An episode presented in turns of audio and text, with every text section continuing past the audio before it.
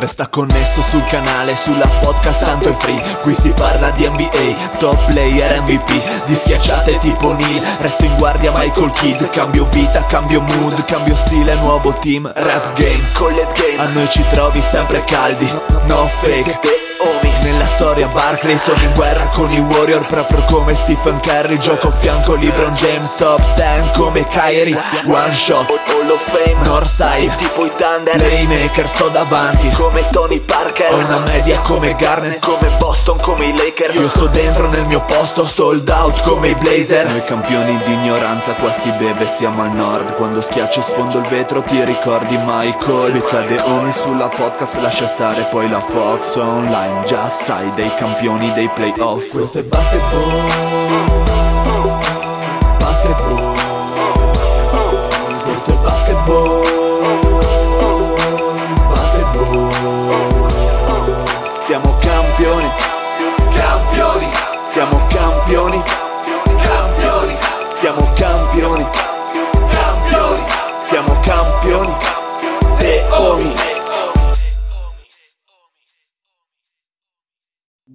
Benvenuti a questa nuovissima puntata di The Homies. State ascoltando la voce claudicante del Dile, il Fede. Bella Dile, ho sentito un terzo delle parole che hai detto, ma sei comunque il numero uno, cazzo. Dici il triplo delle persone normali con un terzo delle parole, grandissimo. Il giorno della sintesi. Un saluto a Lorenzo. Buonasera a tutti, buonasera e love is in the air. Oggi Sì. così. Lo traduci? Voglio fare complimenti in diretta al social media manager di- che ci segue. Uh, è vero, Ah. è vero, bravo Dile. eh, È Bin Laden, per chi non lo sapesse. Esatto. Un saluto al barone nero, eh. Un saluto io. Buonasera a tutti in questo splendido mercoledì, ah no, martedì sera, un saluto a tutti.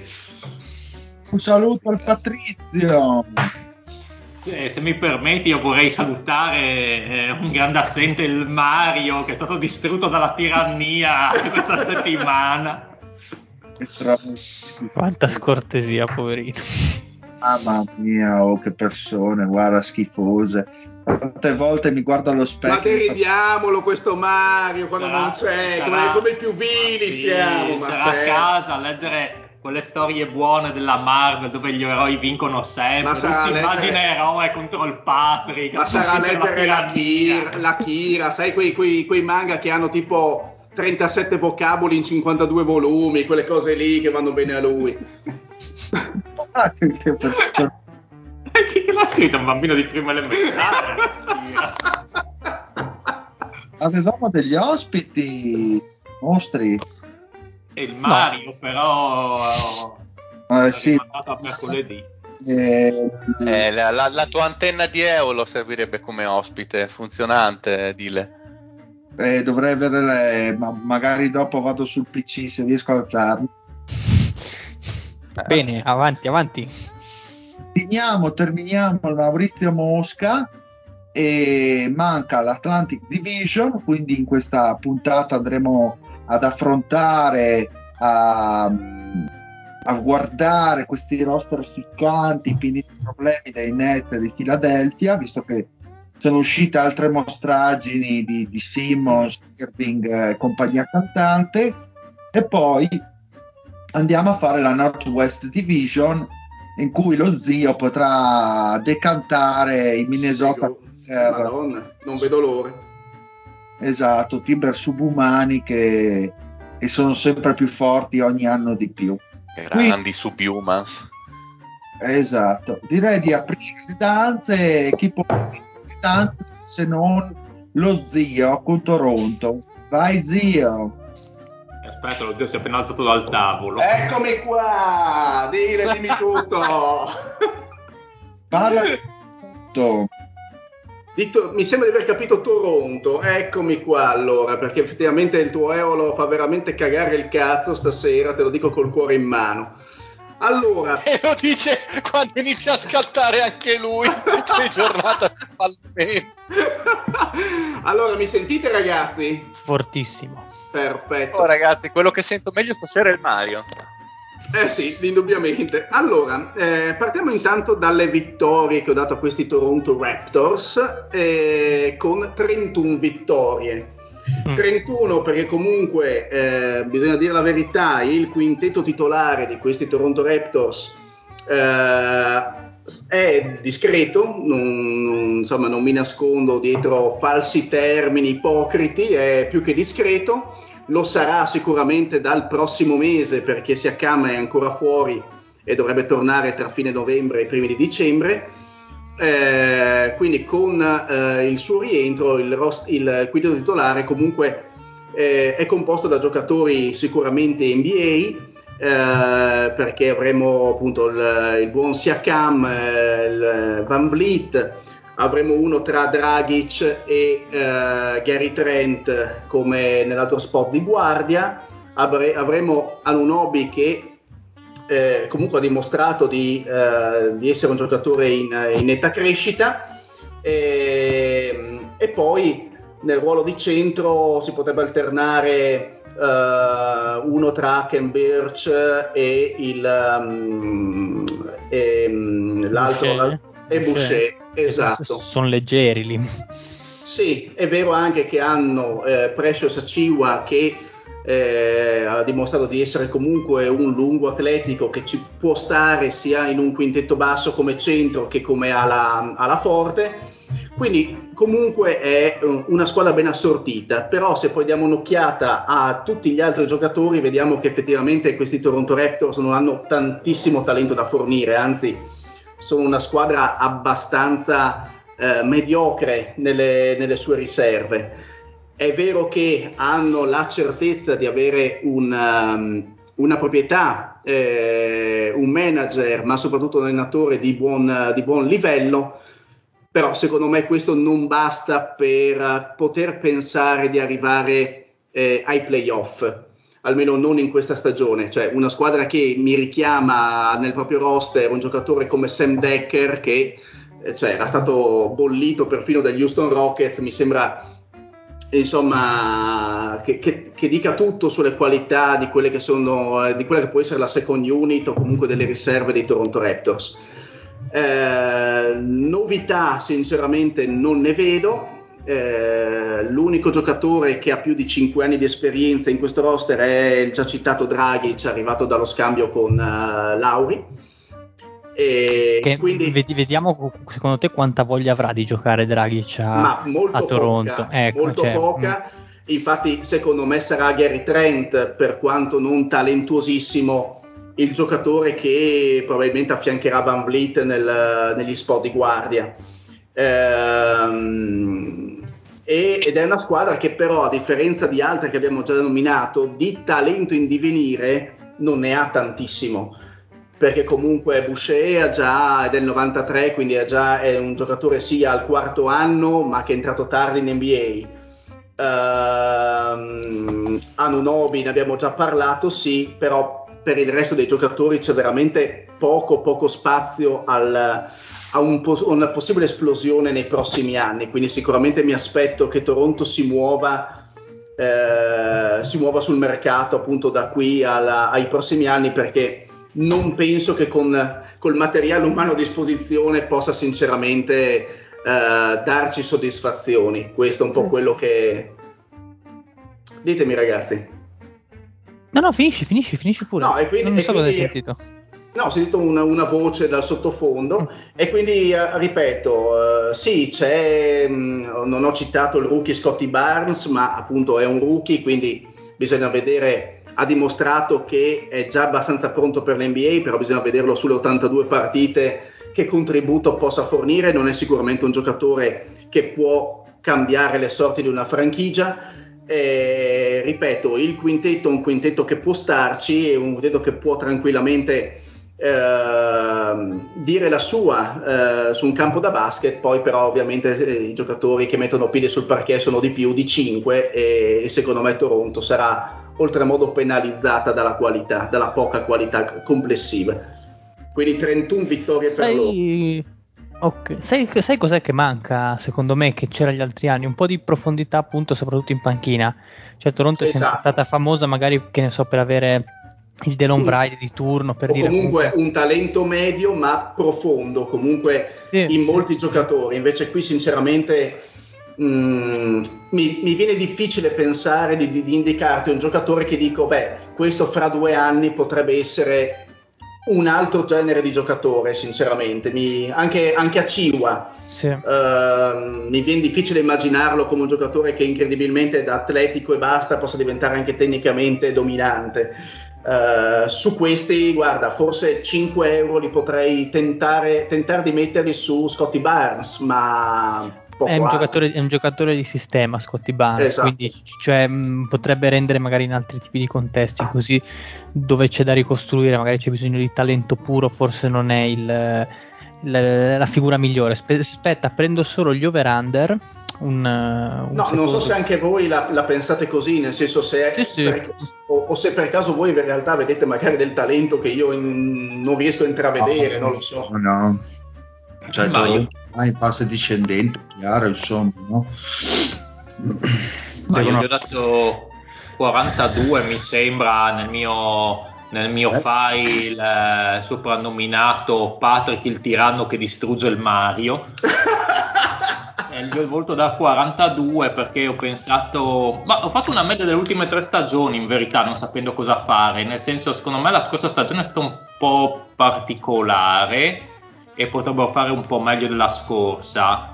Non credo che Ugiri eh, sia un, un, ehm, un uh, eh, GM che punta al rebuilding totale, ma è più uno che magari... Scusa, ricostru- posso farti una domanda? Cioè, hai detto che, eh, giusto per capire, hai detto che eh, comunque pensi che sia stato un caso isolato la scorsa stagione, insomma da 27 vittorie, se non ho letto male, se non mi ricordo male. Sì, sì. 27 vittorie.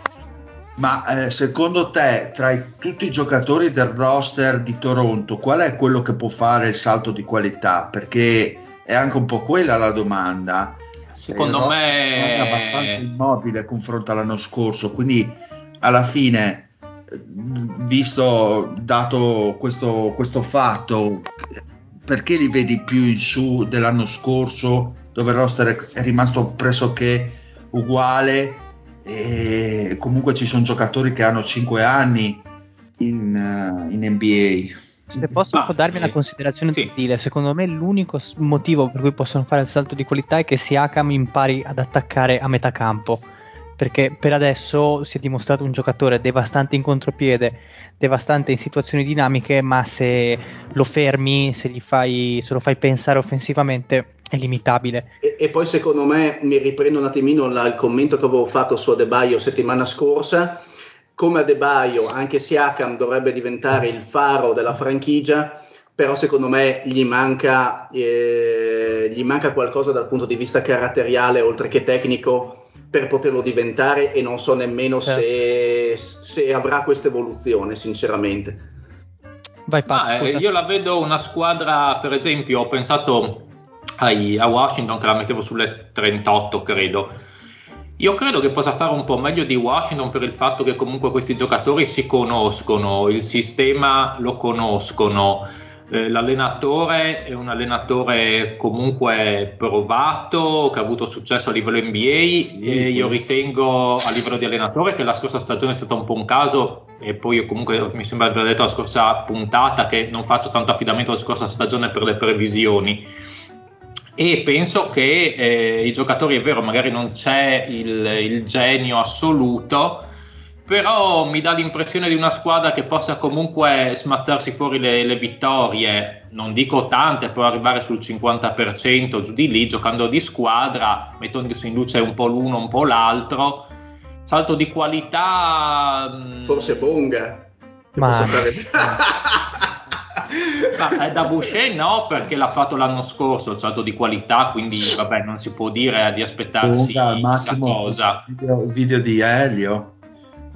Io penso magari Scotty Barnes potrà far bene in questa squadra e in generale secondo me più che il salto di qualità di uno dei giocatori, una squadra che può vincere col, col complessivo dei giocatori con un gioco di squadra, nel senso tanti dice giocatori ben, ben che allenata, guardi, sì, tanti allenata. giocatori che bene o male sono NBA che magari ecco, non fanno una grande impressione sulla carta, eh, un po' come potevano essere eh, altri roster dei Boston Celtics di un bel po' di anni fa quando iniziò Stevens che non facevano una grande impressione sulla carta però poi ben allenati eh, sorprendevano ehm, o gli stessi Raptors eh, i primi Raptors sotto Ugiri io non credo che eh, i Raptors la butteranno in, in, in, in in, in, vacca, cioè, vacca la stagione. Cioè, te dici che a gennaio non me, alzano il piede ma secondo me Ugiri non è un GM che va sulla ricostruzione pesante, io me lo vedo più come un Danny Ainge o come altri tipi di GM che se hanno qualcosa in mano cercano di ricostruire in corsa finché possono.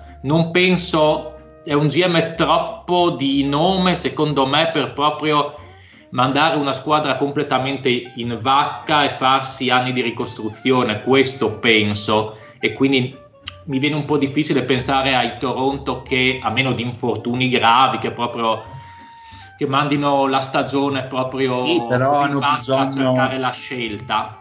Cioè, mi viene difficile okay, pensarlo. Ok va benissimo il, il, tuo pensiero perché almeno per il uh, passato uh, di Ugiri abbiamo sempre visto un manager che comunque cercava di migliorare delle squadre eh, con delle basi per poi portarle a vette più alte, è anche vero che secondo me Toronto non ha eh, un talento, un, degli asset o qualcosa che può permettergli di fare il salto di qualità a medio termine. Magari mi sbaglio, ma questa è la mia visione. Mi sembrano un po' gli Spurs dell'Est. Allora, sì. velocemente, velocemente Las Vegas da 36,5 come over-under il Pat ha già dato le sue 42, lo zio 31, tu dile? Ma sì, 34, dai, ci può stare. Ok, io secondo me come over-under è abbastanza sbilanciato verso, verso l'alto perché dopo le, le, peggiori tre, Detroit, Cleveland e Orlando, ci sono loro. Quindi anch'io vado sulle 34 come dice, come dice il Dile eh, sì, bene allenati, ben tutto, però non, non, non, sono una squadra talentuosa e quindi secondo me alla lunga per aggiungere talento, malgrado quello che dice il Patti, sono convinto che si guarderanno un po' intorno e diranno ah, proviamo a pescare dal draft anche quest'anno. Fede? Il problema, il problema... Fede non c'è.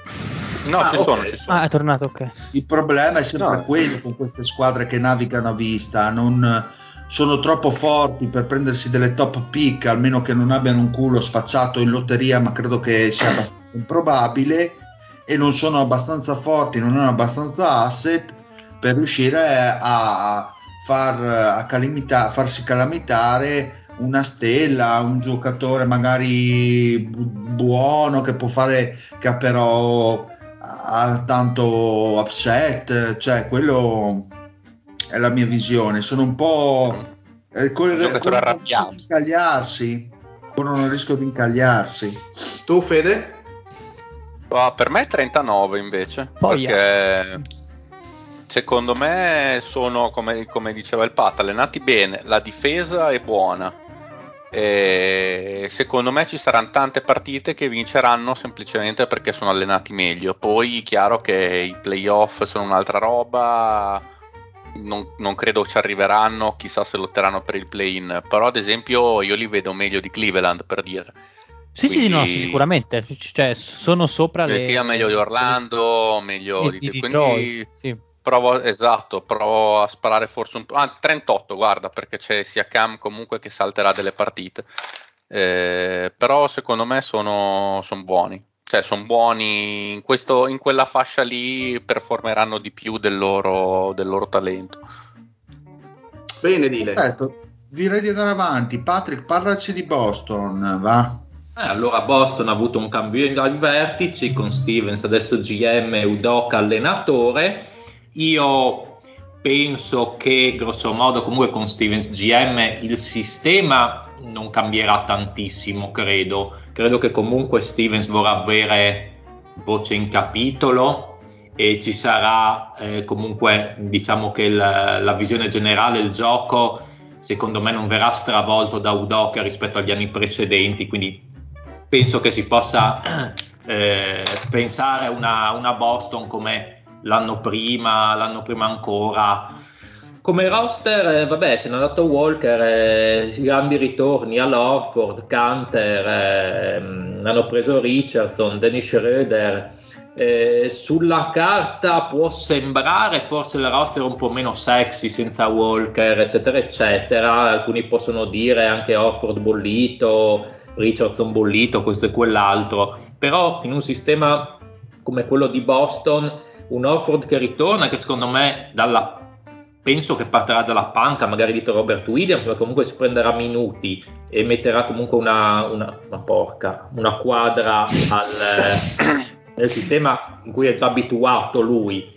Josh Richardson ehm, peggioratino negli ultimi nell'ultimo anno a Dallas, però è un giocatore di sistema, Josh Richardson che in un buon sistema come quello di Miami ai tempi può fare bene, quindi se inquadrato in un giusto sistema di squadra più che un sistema come quello dei Mavs Doncic centrico, secondo me può esprimersi meglio, cioè a livello di difensivo e fare quelle due cose in attacco che eh, diciamo che può portare questi punticini in attacco eh, senza strafare o, senza, o appunto trovandosi delle palle in una maniera un po' più, più efficace in un gioco di squadra.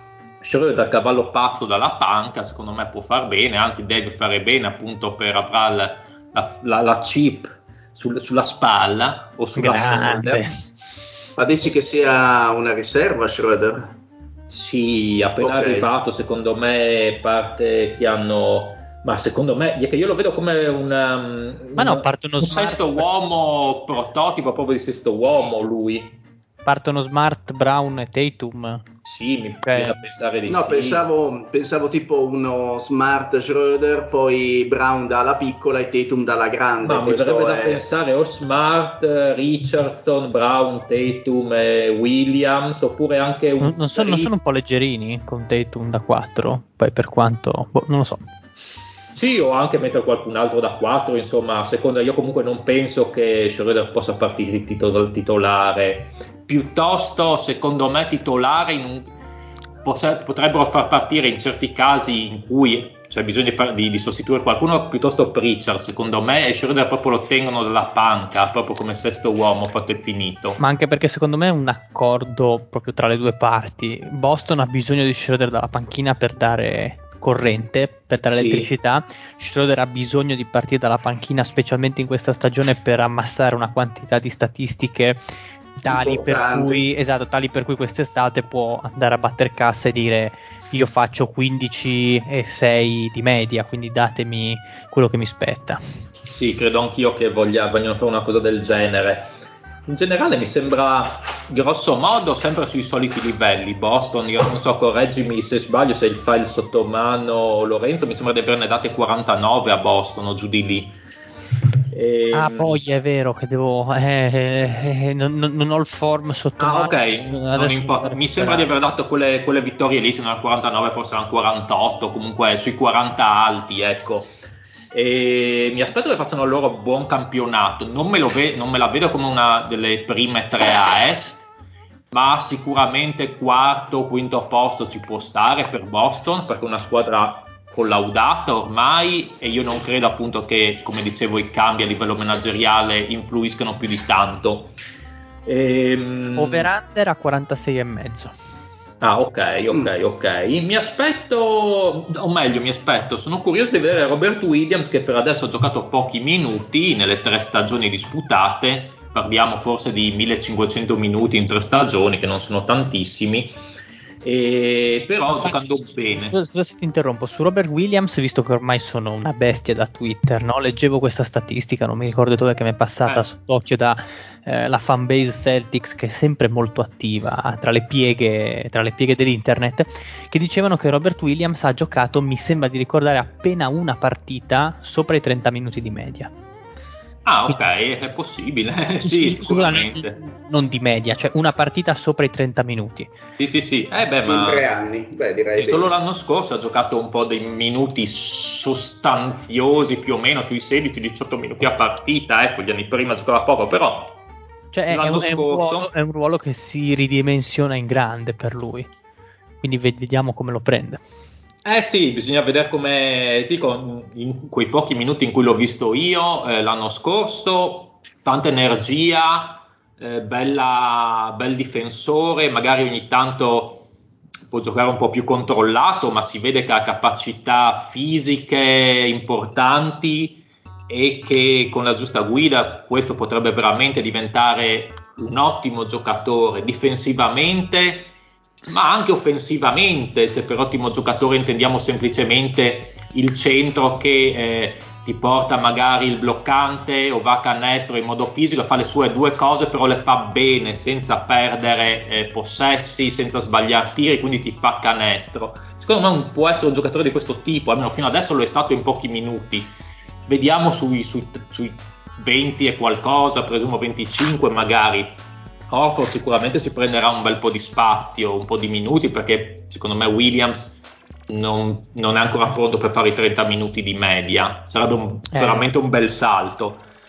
E Poi Orford, quindi... Eh, scusami, io, io, sono abbastanza fan di Orford, secondo me è può finito. ancora... No, secondo me... È finito, è finito. Non lo so, non lo so. Io, io visto... sono d'accordo con Lorenzo. Non... In pre-season non, non mi sembra, cioè nel senso mi, mi, sembra uno che gioca, cioè, non, fisicamente non ce la fa più, però a livello di test e di letture è avanti a molti. Quelle ce, la, quelle ce, l'avrà sempre, chiaro, però no, insomma... Quindi, oh, è pronto per la serie C. Anni, eh?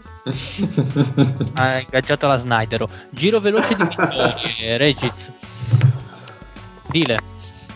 Ma eh, credo che l'over-under di Las Vegas sia quanto, meno, quanto mai azzeccato è possibile trovarsi a una stagione molto similare a quella di due anni fa in cui la guida era Tatum e sono arrivati comunque a 47 vittorie. Quindi diciamo che non è così peregrina la, la, l'over-under penso di rimanere come il fatto cosa è dato? 48 lui? mi sembra 49 o 48 adesso non ricordo con ah, io direi 48 48 sì. 48 per il dire eh, eh, io sono un pochino meno, meno caldo di voi per, oh. eh, non, ma no no io rimango sempre sulle 46 quindi mi attesto sull'over-under di, eh, di come si chiamano quelli di Las Vegas perché sì, boh, non, non, lo so, appunto, sono sempre questi. Secondo sì, me non sono sexy eh, come squadra. Se, secondo me cambierà, cioè, secondo me il punto interrogativo che può spostare la guida della bilancia in negativo o in positivo è il, l'arrivo di Udoca, che uh, è vero, come dice il Patrick, potrebbe mantenere più o meno lo, lo status quo precedente, però potrebbe anche probabilmente magari portare a qualche a, a qualche modifica a livello di gioco. Quindi secondo me potrebbe essere o qualche partita sotto e quindi sarebbe una sorta di delusione o qualche partita sopra le nostre aspettative. Secondo me Boston con questo cambio è abbastanza mh, mm, così enigmatica perché effettivamente il roster più o meno quali- qualitativamente è più o meno sempre quello. Fede? Io sono per le 48 vittorie, sono d'accordo okay. che più o meno qualitativamente è sempre quello. Il quintetto a me piace, direi che tanto, tantissimo passa dal Time Lord a vedere se riesce a giocare perché veramente fa fatica a stare in campo, però eh, si, si, riesce a imitare problemi di infortuni e di falli.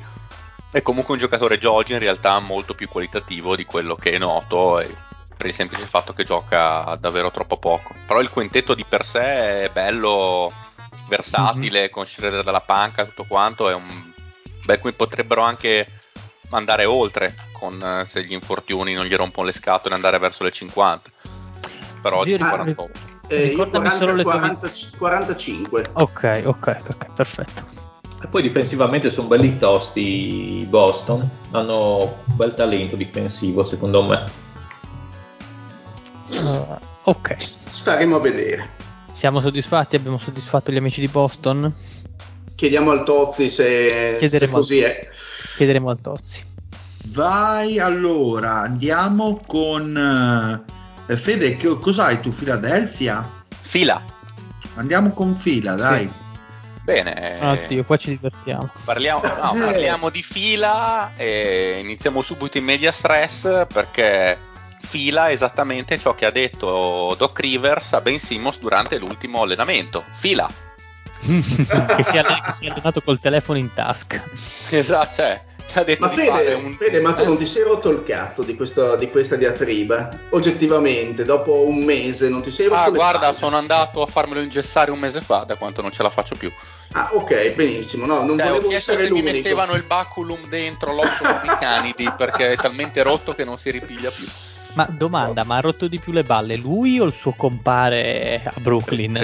Ah, no, no di più lui. Simmons, Madonna, tutta la vita, di tanto, tutta... di tanto. Perché almeno Kyrie ragiona col, ha una testa che è diversa dagli altri, dici eh, cioè, porello. almeno Kyrie fa ridere. Nelle sì, ma almeno Kyrie è sincero cioè, e, e, e, tra l'altro Adora è uno che almeno è un pochettino più convinto delle sue opinioni perché non ha ancora mostrato desiderio di tornare perché sta perdendo dei soldi e comunque li sta perdendo li, e li perderà anche lui per adesso Mentre Simmons è una telenovela che ha rotto assolutamente il cazzo, lì ci sarebbe da fare e probabilmente una puntata e, sul, E sul poi Simmons sa, sa, di passivo, come in un rapporto omosessuale, no? No, ma in effetti no, passi- no, secondo Aspetta, me vorrei, sapere, vorrei vedere dove arriva.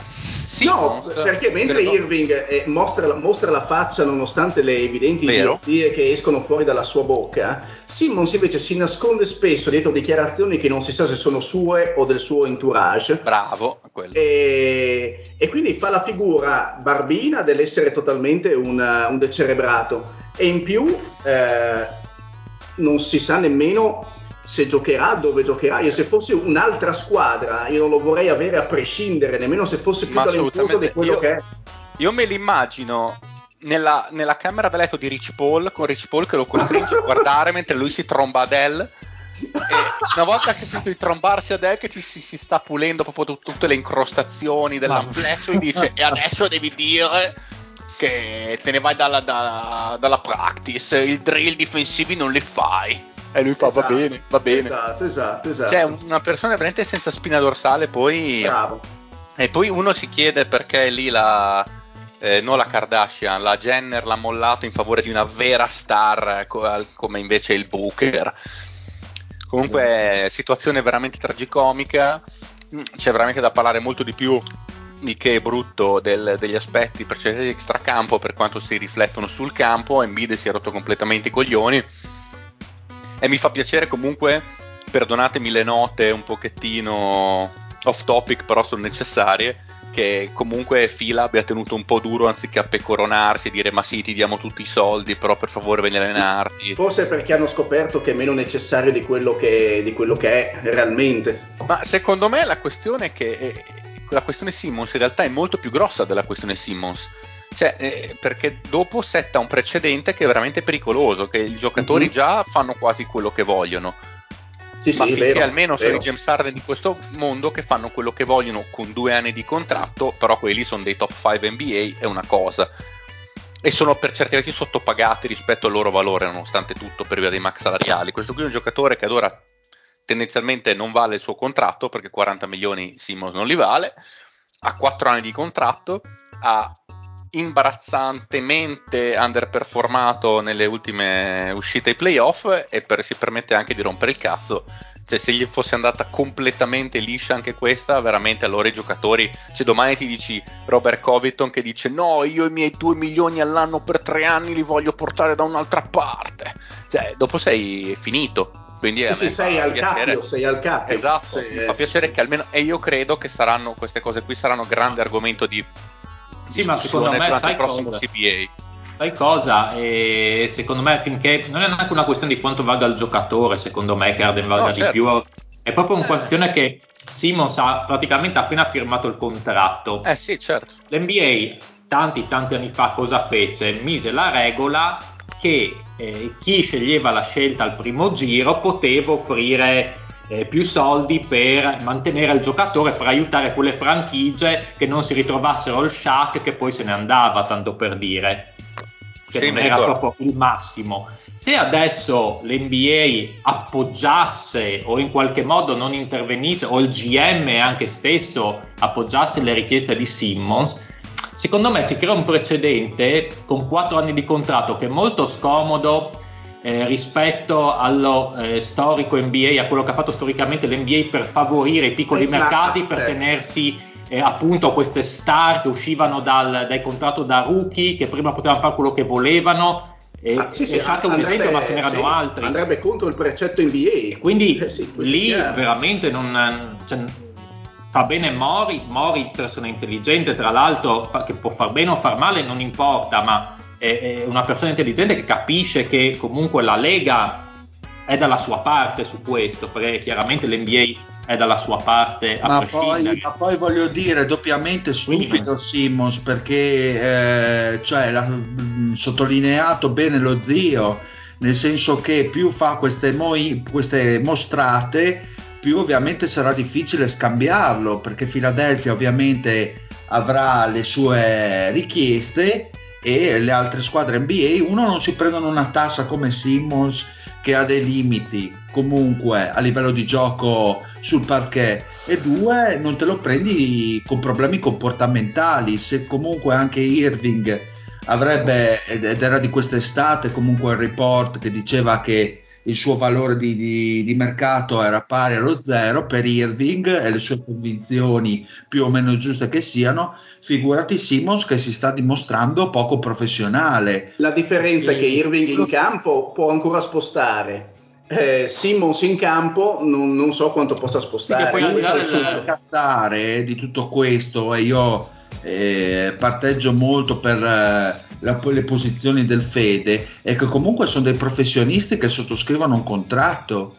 Quindi voglio dire, è il minimo sindacabile della tua professionalità non è, ti è richiesta e lì ha ragione il bid, non siamo a fare le babysitter ai bambini.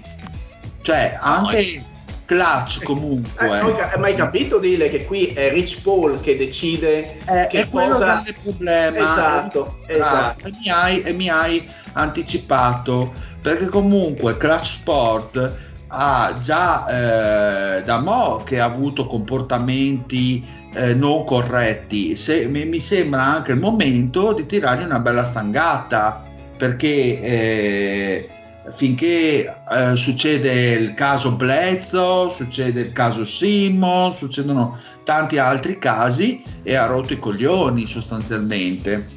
Comunque è un po' una situazione che stiamo vivendo anche in, vari sport, questa cosa delle ingerenze degli agenti, cioè anche nel calcio ultimamente eh, il valore proprio in sé del contratto della plurinalità di un accordo tra squadre è praticamente venuto meno. Cioè che si parli di pallacanestro di, o, di palla, o di palla che si colpisce coi piedi, eh, le, squadre non si sentono più tranquille, non si sentono più tutelate, non c'è la possibilità di costruire un progetto perché dici cavolo ho tre anni di contratto un giocatore, non posso permettermi di, di pensare di costruire perché questo già se ne vuole andare e già crede di avere il coltello dalla parte del manico e effettivamente ce l'ha. Quindi, boh, una situazione Ma un infatti po'. sono d'accordo col Fede quando, dico, quando, dice che sarà uno degli argomenti del prossimo CBA e secondo me sì. dovrebbe essere un argomento attuale della, della Lega. Nel senso, Silver eh, dovrebbe in qualche modo, l'ha, l'ha, fatto nell'intervista pubblica, ma dovrebbe farlo in maniera ancora, secondo me, più, eh, più incisiva e più ferma.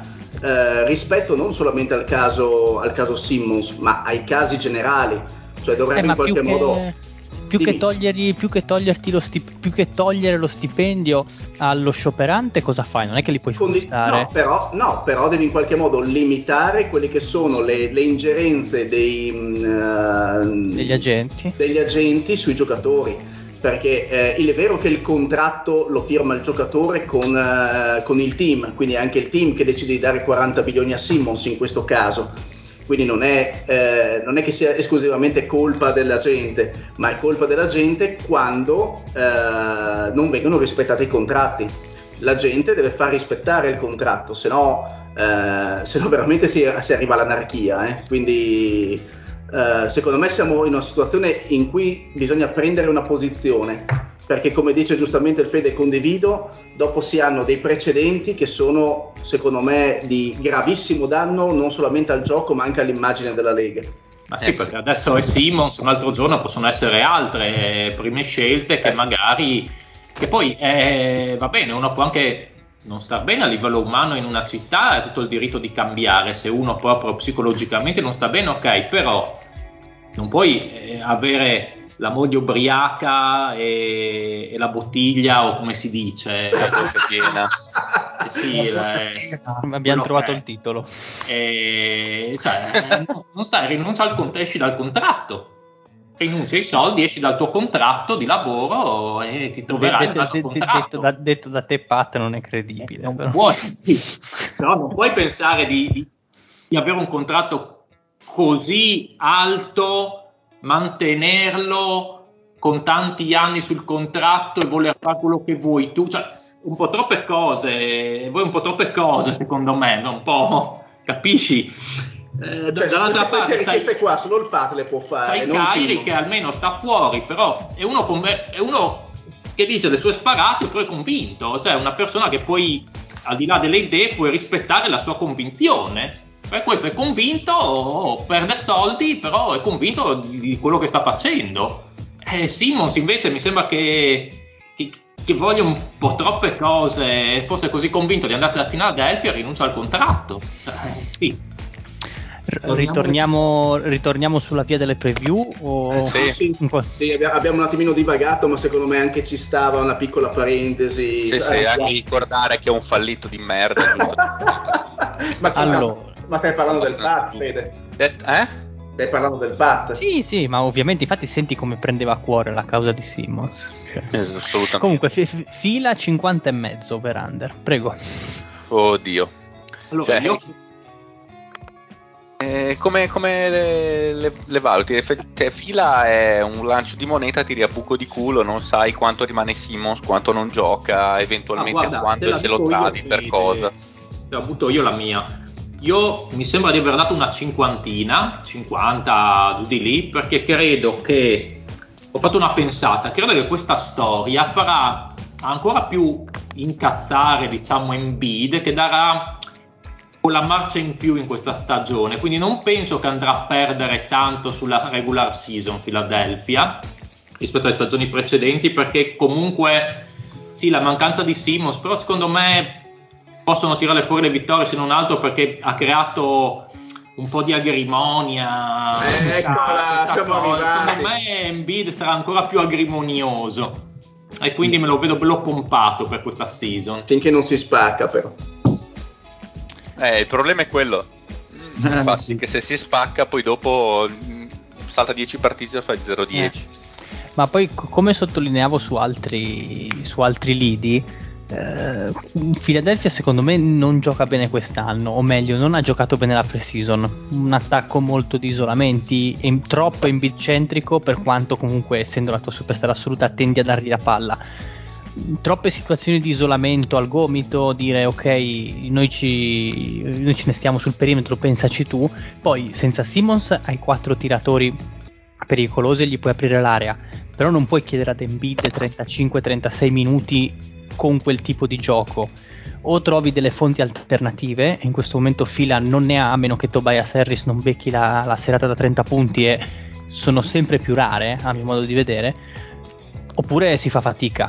Non so Fede, scusa. Ah no, eh, quello è, quello è. La, la squadra, mh, mm, sì, sono sicuro che farà comunque bene dal punto di vista difensivo e la squadra non è scarsa perché nonostante Simmons comunque io mi aspetto un bel miglioramento da Taris Maxi e Tybull sarà sicuramente difensivamente un mostro Tobias Harris comunque era cresciuto molto dal punto di vista dell'efficienza e se gli chiedi di prendersi qualche tiro in più non ha grossi problemi credo eh, la squadra è buona da 48 vittorie 47 vittorie già così se Embiid le gioca quasi tutte, tipo diciamo 75, perché comunque è un mostro maledetto.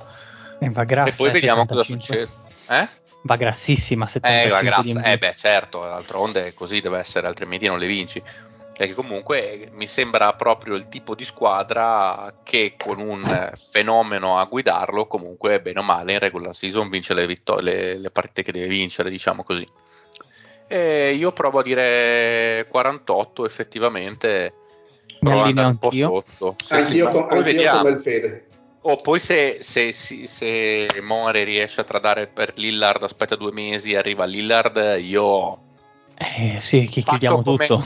Faccio come il mio allenatore ai tempi del Binance, che bisogna succhiare il cazzo di Mori e sperare che tramite lo sperma arrivi la pallacanestro al cervello. Ah, il buon, il buon, come si chiamava? Renzo Rossi.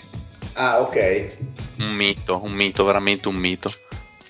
Comunque anch'io come il Fede 48 vittorie. Tile? È abbastanza complessa la cosa. Mm, provo a scommettere. Mm, sì, dai, come.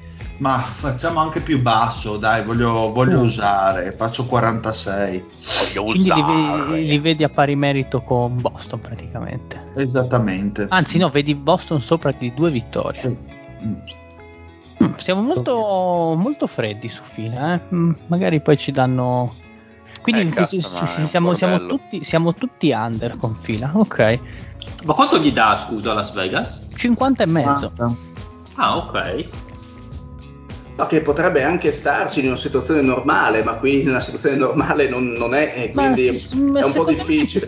Per loro è una situazione normale. Loro Simmons ormai lo vedono come un corpo estraneo, stanno facendo molto gruppo da quel punto di vista e la lettura del patto potrebbe essere interessante, quella della, della voglia di rivincita, di far vedere a Simmons che è un belinone e che possono farcela abbondantemente sempre di lui, senza di lui.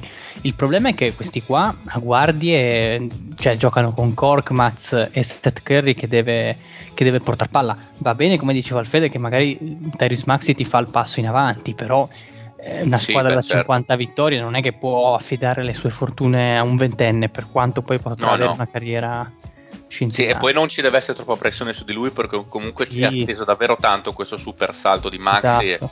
con un po' di calma, insomma. Ci vuole calma e sangue freddo. Esatto. Eh, Brooklyn? Allora andiamo con, uh, con Brooklyn. Dunque, che qua si passa da una telenovela all'altra, come abbiamo detto prima, Irving è preso con uh, le sue teorie eh, complottiste e quindi salterà ovviamente buona parte della stagione a meno che non ci sia un passo indietro da parte sua, ma lo vedo alquanto improbabile visto che è rimasto sempre abbastanza fermo nelle sue posizioni. Come diceva il Fede, perlomeno è sembrato piuttosto coerente con, con, le sue idee e ovviamente Brooklyn ha deciso di estrometterlo dalla squadra, che è stata una decisione secondo me di polso importante perché mh, dire che non abbiamo bisogno di un Irving part time ha messo evidentemente dei paletti molto interessanti. Quindi questa squadra si presenta senza una delle tre stelle su cui aveva fatto affidamento per riuscire ad accapararsi ovviamente l'anello. Ora, che cosa rimane di questi Nets? Una squadra che comunque è solida e con un Durant eh, secondo me che eh, farà veramente mi, mi aspetto una stagione da sano e soprattutto di assoluto livello e riuscendo comunque a rinsaldare ancora di più la sua eh, diciamo il suo gioco assieme a, ad Arden. E anche lui me l'aspetto molto più ficcante nonostante abbia fatto una buonissima stagione anche la precedente ma insomma poi i vari strascichi eh, di inizio stagione e le problematiche con Houston secondo me si sono fatte in qualche modo sentire e quindi per cui mi aspetto una squadra molto solida nella regular season. Poi effettivamente per vedere se ne hanno eh, per accapararsi l'anello questo è tutto da vedere. Però eh, per come sono messi per come sono costruiti credo che possano riuscire senza troppi patemi a raggiungere alle 50 vittorie. Come over-under cosa dà Las Vegas? Eh, scusa, mi ero distratto. Benina, ho chiuso tutto. Fammi un po' di melina che ti arrivo subito. Ok, quindi credo che comunque siano estremamente solidi, come ho detto, in regular season. Mi aspetto dalle 50 vittorie eh, ampiamente plausibili. Ma anche, anche, perché, scusa Dile, è vero 56 che, e mezzo. È vero che Kyrie Irving eh, non ci sarà, però è anche vero che eh, hanno comunque un Patty Mills che secondo Vabbè. me è un giocatore molto molto solido, nel senso non è, non è assolutamente un, un genio del basket, però è un giocatore secondo me che dà solidità che dà anche potenzialmente un buon tiro da tre, difensivamente non è male, quindi è vero, non hai la stessa dose di talento, però non hai nemmeno un giocatore che non riesce a stare in campo. Eh, quindi è, è, una squadra che comunque non perde in solidità, è tornato la Marcos Aldridge che in pre-season è vero, si vede che si stanca subito, stiamo parlando comunque di pre-season, però è anche vero che il suo tiro dalla media, il tiro in giro ce l'ha, ce l'ha ancora. Il tiragiro. Eh, il tiragiro. Oh, tiragiro. Ce l'ha ancora. Eh, tiragiro. E sono quei giocatori insieme a Griffin, insieme a Millsap che nei 10-15 minuti che stanno in campo in una regular season possono comunque ritagliarsi spazi e comunque portare preziosi contributi per, per, per la vittoria della squadra. Eh, e sinceramente un occhio lo, lo, darei a Cameron Thomas, al loro rookie. Eh, che, che sta già inizio... sweggando, eh, Cameron Thomas, già dichiarazioni di un certo tipo, sarò io il rookie dell'anno, vinco sì, tutto, sì, beh, è, è, uno che ha punti nelle mani, secondo me nei primi mesi della stagione potremo anche vederlo in campo e vedremo che cosa potrà, potrà eh, dare. Secondo me potrebbe anche fare una bella stagione Thomas. Sì, sì. Io avevo partito con una sessantina di vittorie, ma poi l'ho abbassata da 50, 50 basso, però ho pensato che senza Irving, con Durant che nelle ultime tre stagioni ha giocato quel che ha giocato, la squadra mi sembra solida, mm, difensivamente mi sembra migliorata con gli innesti comunque di James Johnson o Bembry o comunque c'è Bruce Brown, comunque sono difensori abbastanza solidi. E anche Griffin ha dimostrato abbastanza solidità in difesa quando l'hanno preso. Sì, magari offensivamente non è più il Griffin di una volta, ma mi sembra una squadra ben costruita. Dalle 50, sì, sulle 50 vittorie. Non andrei altro... troppo alto perché mh, secondo me qualcuno la lasciano per strada per qualche magagna fisica. Fortuna, dici? Qualche magagna, sì, perché sono un po' vecchietti mm. in sto roster e sì. quelli giovani magari hanno tipo Cameron Thomas o anche vabbè, il, il buon Patti Mills in attacco puoi farci anche affidamento in difesa è un po' terribile però mh, mm, sì dai restiamo sui 50 più o meno più che altro gioco anche la carta del, del fatto che hanno quel roster lì dal, dal giorno 1 quindi mm. non è che hanno, cioè, hanno quei giocatori quindi possono sicuramente Steve Nash potrà eh, tirar fuori il meglio, sì, mi auspico per la sua carriera da allenatore di un roster che comunque si presenta ai nastri di partenza eh, fissato, non come l'anno scorso, che comunque con le varie trade abbiamo visto un turnover di giocatori importante, cosa che non aiuta mai. Se con quel tipo di turnover e con gli infortuni l'infortunio di Durante e con le varie anche problematiche sono riusciti a raggiungere eh, 48 vittorie. Non vedo per, la, per, per quale motivo non possano svalicare ampiamente le 50 vittorie. Quindi dico non sono alto come Las Vegas perché 56 è un bel pacchetto ma sulle 53 può essere un, un obiettivo. A me, a me viene da dire una cosa: l'anno scorso hanno avuto un turnover pazzesco, come giustamente è stato detto. Hanno cambiato roster eh, e Jarrett Allen sì, Jarrett Allen no, e Aldridge che si ritira e prendi Arden, eh, non capisci un ca- e Dinwiddie dilaniato nel morale. Un sacco di infortuni perché Irving ha saltato partite, Durant ha saltato un sacco di partite, Arden ha fatto male al bicipite mm. femorale in regular season. Risultato, alla fine ha vinto 48 vittorie che sarebbero 54,5 esatto. su 82. E io mi domando, ma allora come fanno a vincere a meno di 55 questi qua? Dipende quanto, dipende quanto avranno intenzione di tirare, anche perché io Durante l'ho visto già parecchio in forma, ti dico la verità, e secondo me a 33-34 anni potrebbe essere un candidato. Ah, ma secondo me se tirassero ne vincerebbero 60. Sì, io infatti 55 sì, sì, ne vincono. Sono d'accordo, sono d'accordo. A meno proprio te. di nuovamente annata di infortuni, Però... ma lì sta ognuno valutare quanto. È anche vero, Fede, che come diceva, se non sbaglio, il Dile, l'età media è quella che è, quindi secondo me è anche An- giusto. Hanno gli anni che hanno, insomma. E hanno gli anni che hanno, sì, bravissimi. Sì, però secondo me, per dire Patty Mills, come in un contesto in cui è Arden e Durante, come sostituto di Irving va benissimo perché gio- per giocare nelle pieghe della partita va stra stra stra oh, bene sì, proprio. Condivido. Quindi non vale un decimo di Irving, ma in quel contesto i valori si avvicinano molto per quello che è la chimica. Sì, non vale Irving, però non è un giocatore molto dissimile da Irving per quello Però, che cioè, può esatto, fare in quel contesto.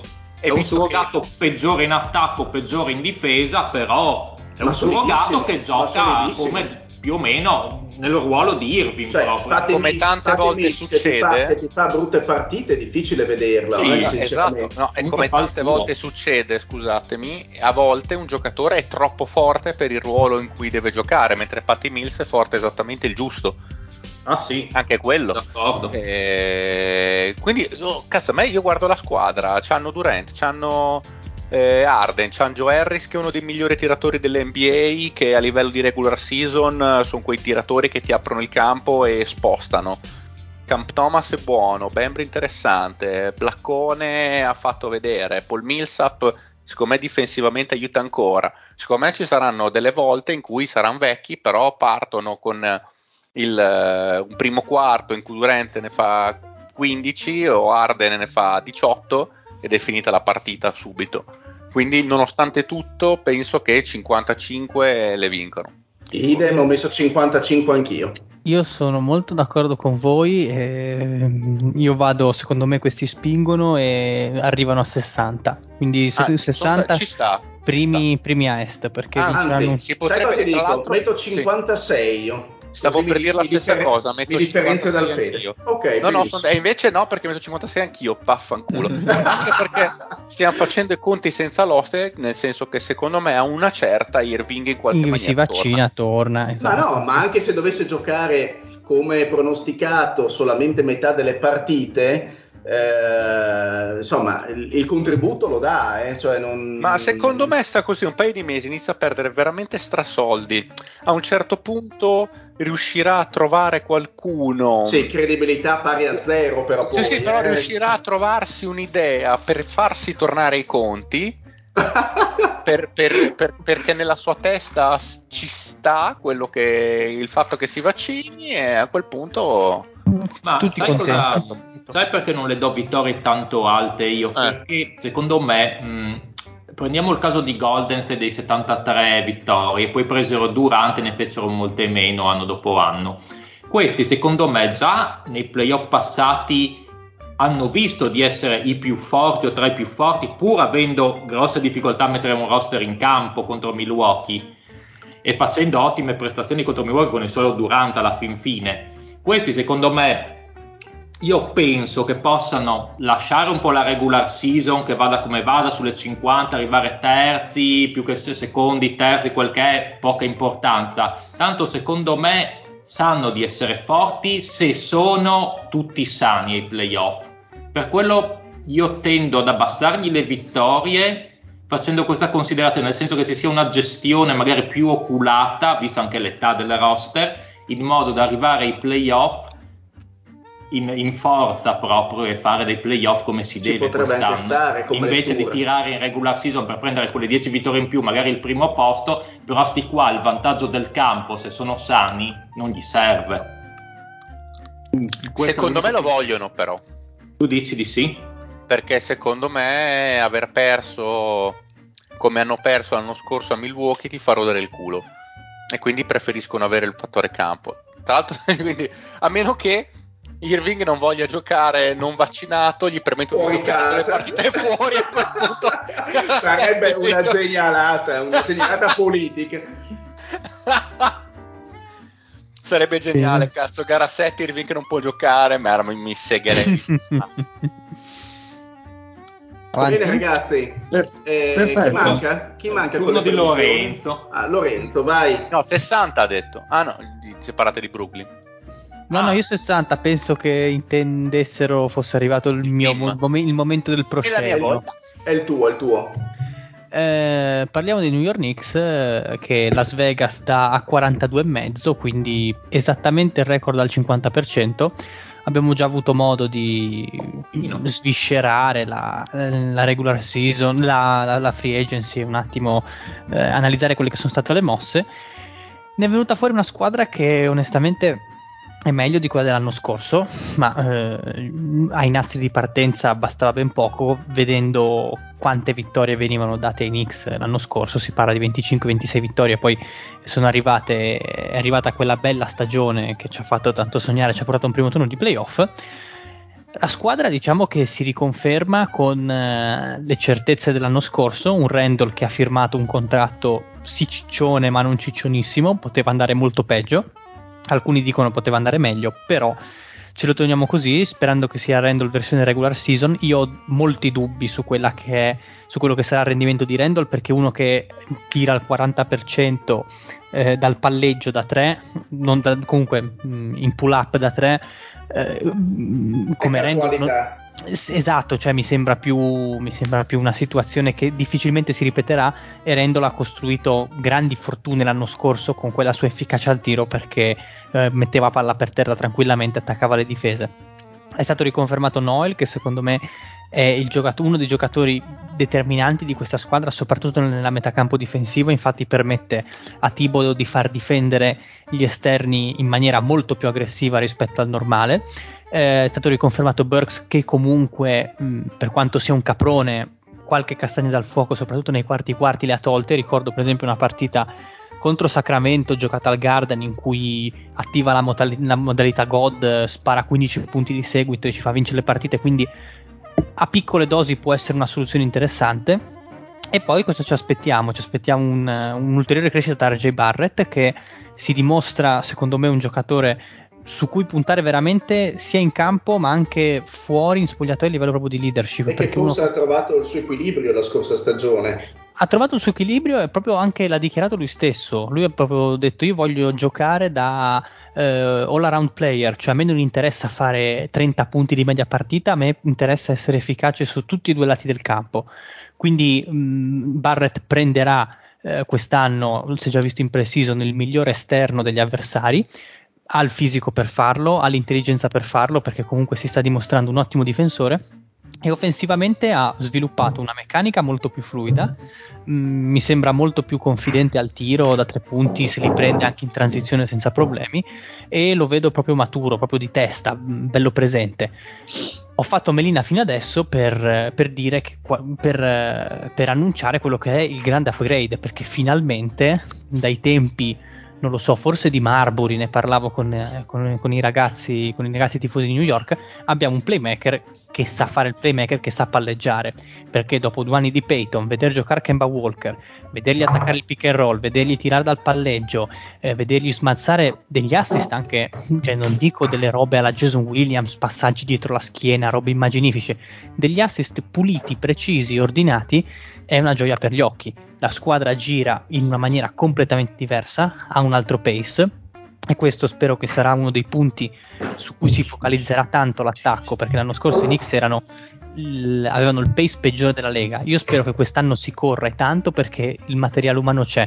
Barrett, Toppin, eh, Mitchell Robinson quando ritornerà. Sono positivo anche sul Topping io quest'anno, secondo me farà un bel balzo. Toppin, eh, sì, era un punto che, su cui volevo soffermarmi perché mh, mm, vediamo, vediamo perché a differenza di Nox che comunque in quattro anni non ha mai dato un singolo segnale di vita, Toppin quantomeno il fuoco ce l'ha. Mm, la, la, forza, la, la, fisicità in campo la mette, si butta sui palloni, difende come un dannato, chiama i possessi, vuole palla. Nox è il solito abulico che si posteggia in angolo e aspetta che qualcosa succeda ah, e gli, o gli arrivi uno scarico. Io gli voglio bene a Toppin, però l'ho ceduto eh, la Dynasty, quindi deve andare dubbi. male. Quindi, quindi de- de- deve andare male.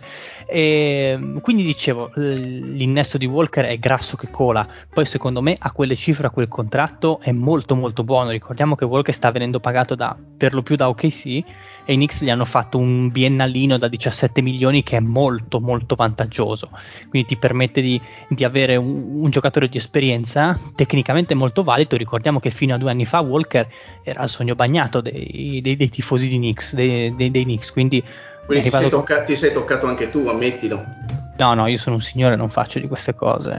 Eh, ti pare. Walter, sai cosa? Interessante vederlo con Tibolo perché ai tempi di Charlotte Walker era un, un discreto buon difensore anche. Eh, eh, aveva sì. il fisico, la velocità e stava davanti al suo diretto avversario molto sì. bene. Poi passando a Boston, mh, mm, non so perché, forse dei problemi fisici, adesso non lo so il sistema. Fatto, questo, fatto difens- questo fattore difensivo di Walker è venuto meno. Secondo me, invece, mh, mm, a New York con Thibodeau sono curioso, almeno spero, che potrebbe tornare un po' quel Walker difensivo un po'. Sì, sì un po' cagnaccio com'era, perché insomma era uno che non si tirava indietro e che non, non andava sotto, sotto, i blocchi o cose del genere, era uno che lottava.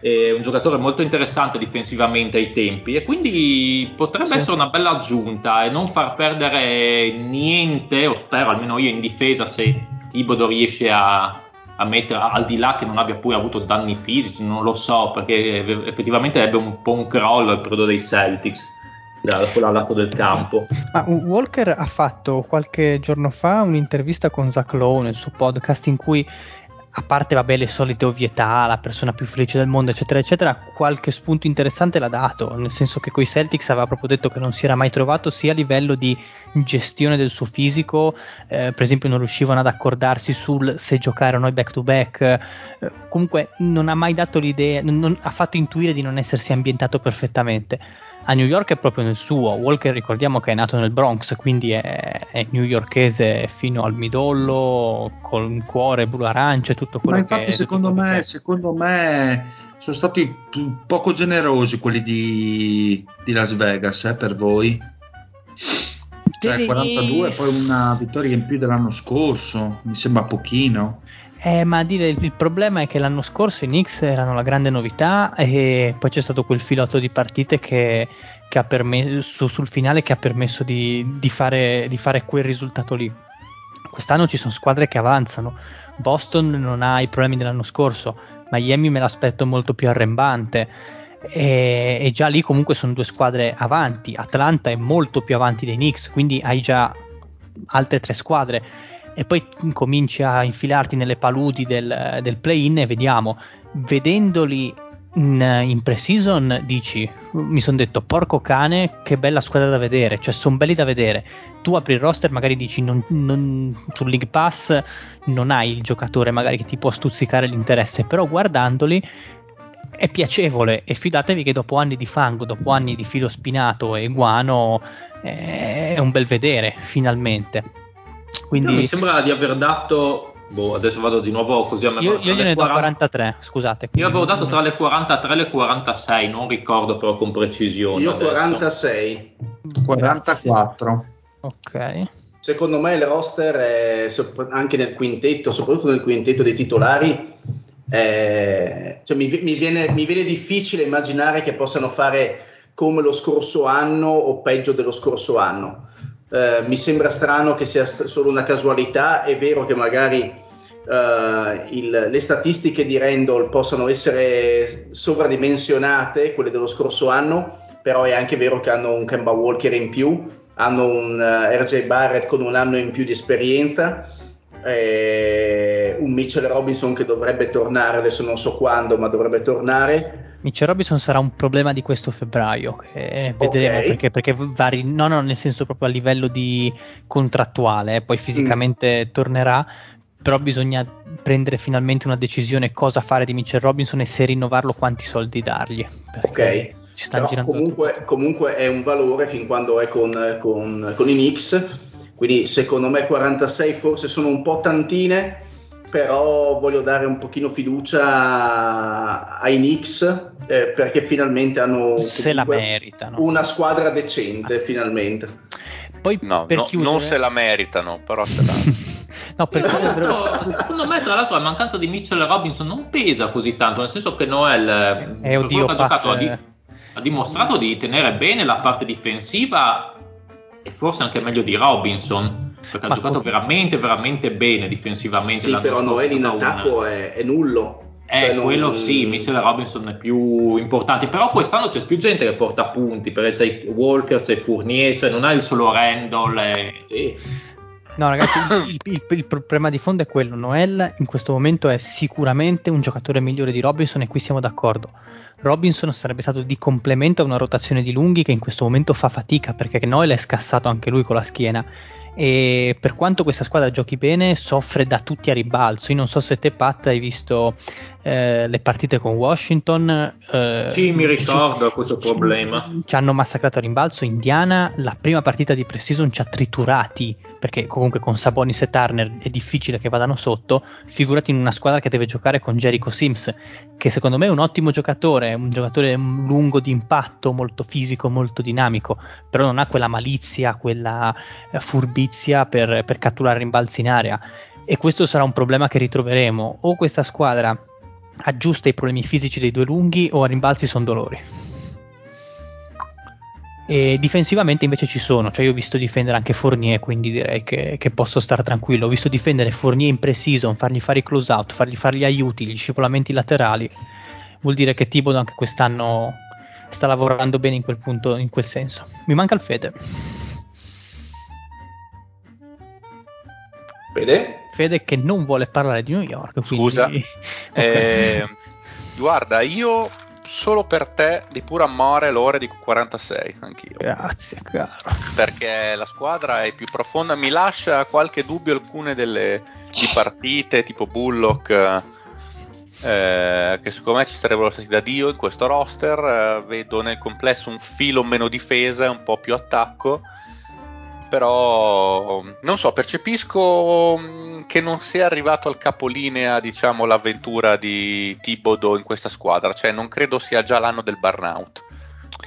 E poi posso dire una cosa, finalmente abbiamo per il secondo anno di seguito un allenatore e un progetto tecnico, perché ogni anno eravamo sempre di nuovo al punto, all'anno zero, qui se Dio vuole siamo all'anno 1, forse per una volta e gente come Barrett, come Maxey, eh, Sibona, come Quickley, come perché no, Knox e Toppin si ritrovano una stessa guida tecnica e uno stesso spartito da leggere come lo scorso anno. Ah, sì.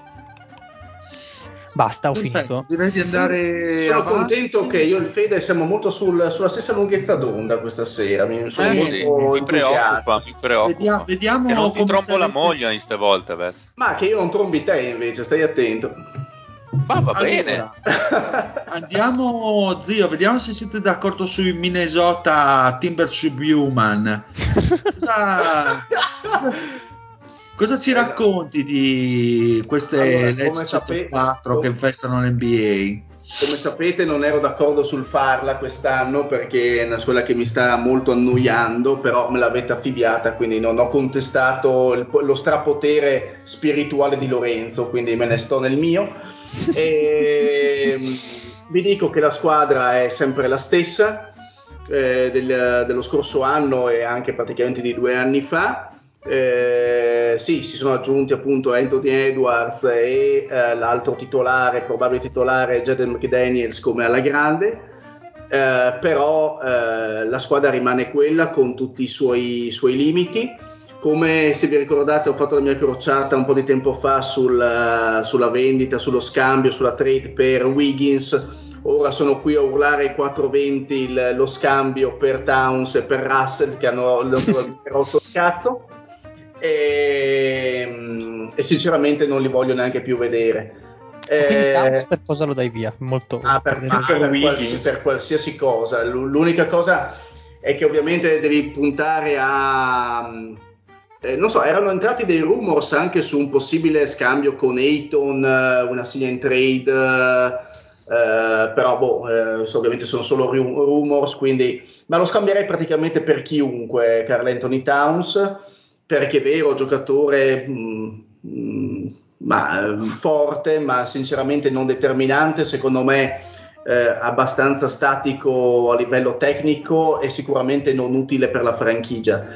Mi piacerebbe che si dessero un pochino una scossa, visto che il prossimo anno subenteranno i nuovi proprietari, ufficialmente i nuovi proprietari dei Minnesota Timberwolves e quindi mi piacerebbe che si iniziasse con, eh, così, da zero, con un ripulisti totale, eh, che un ripulisti che vada sia dai, dai ruoli dirigenziali fino, fino ai giocatori. Uh, perché in realtà non si sta aggiungendo assolutamente nulla a questa franchigia, uh, ci sono continui cambi tecnici, continui cambi manageriali, Rosas uh, che ha lasciato quest'estate, Uh, i giocatori rimangono gli stessi e ripeto, nonostante alcuni leggeri miglioramenti uh, portati da, uh, da, Chris Finch col suo arrivo scorso, a metà della scorsa stagione, pausa questa, merda.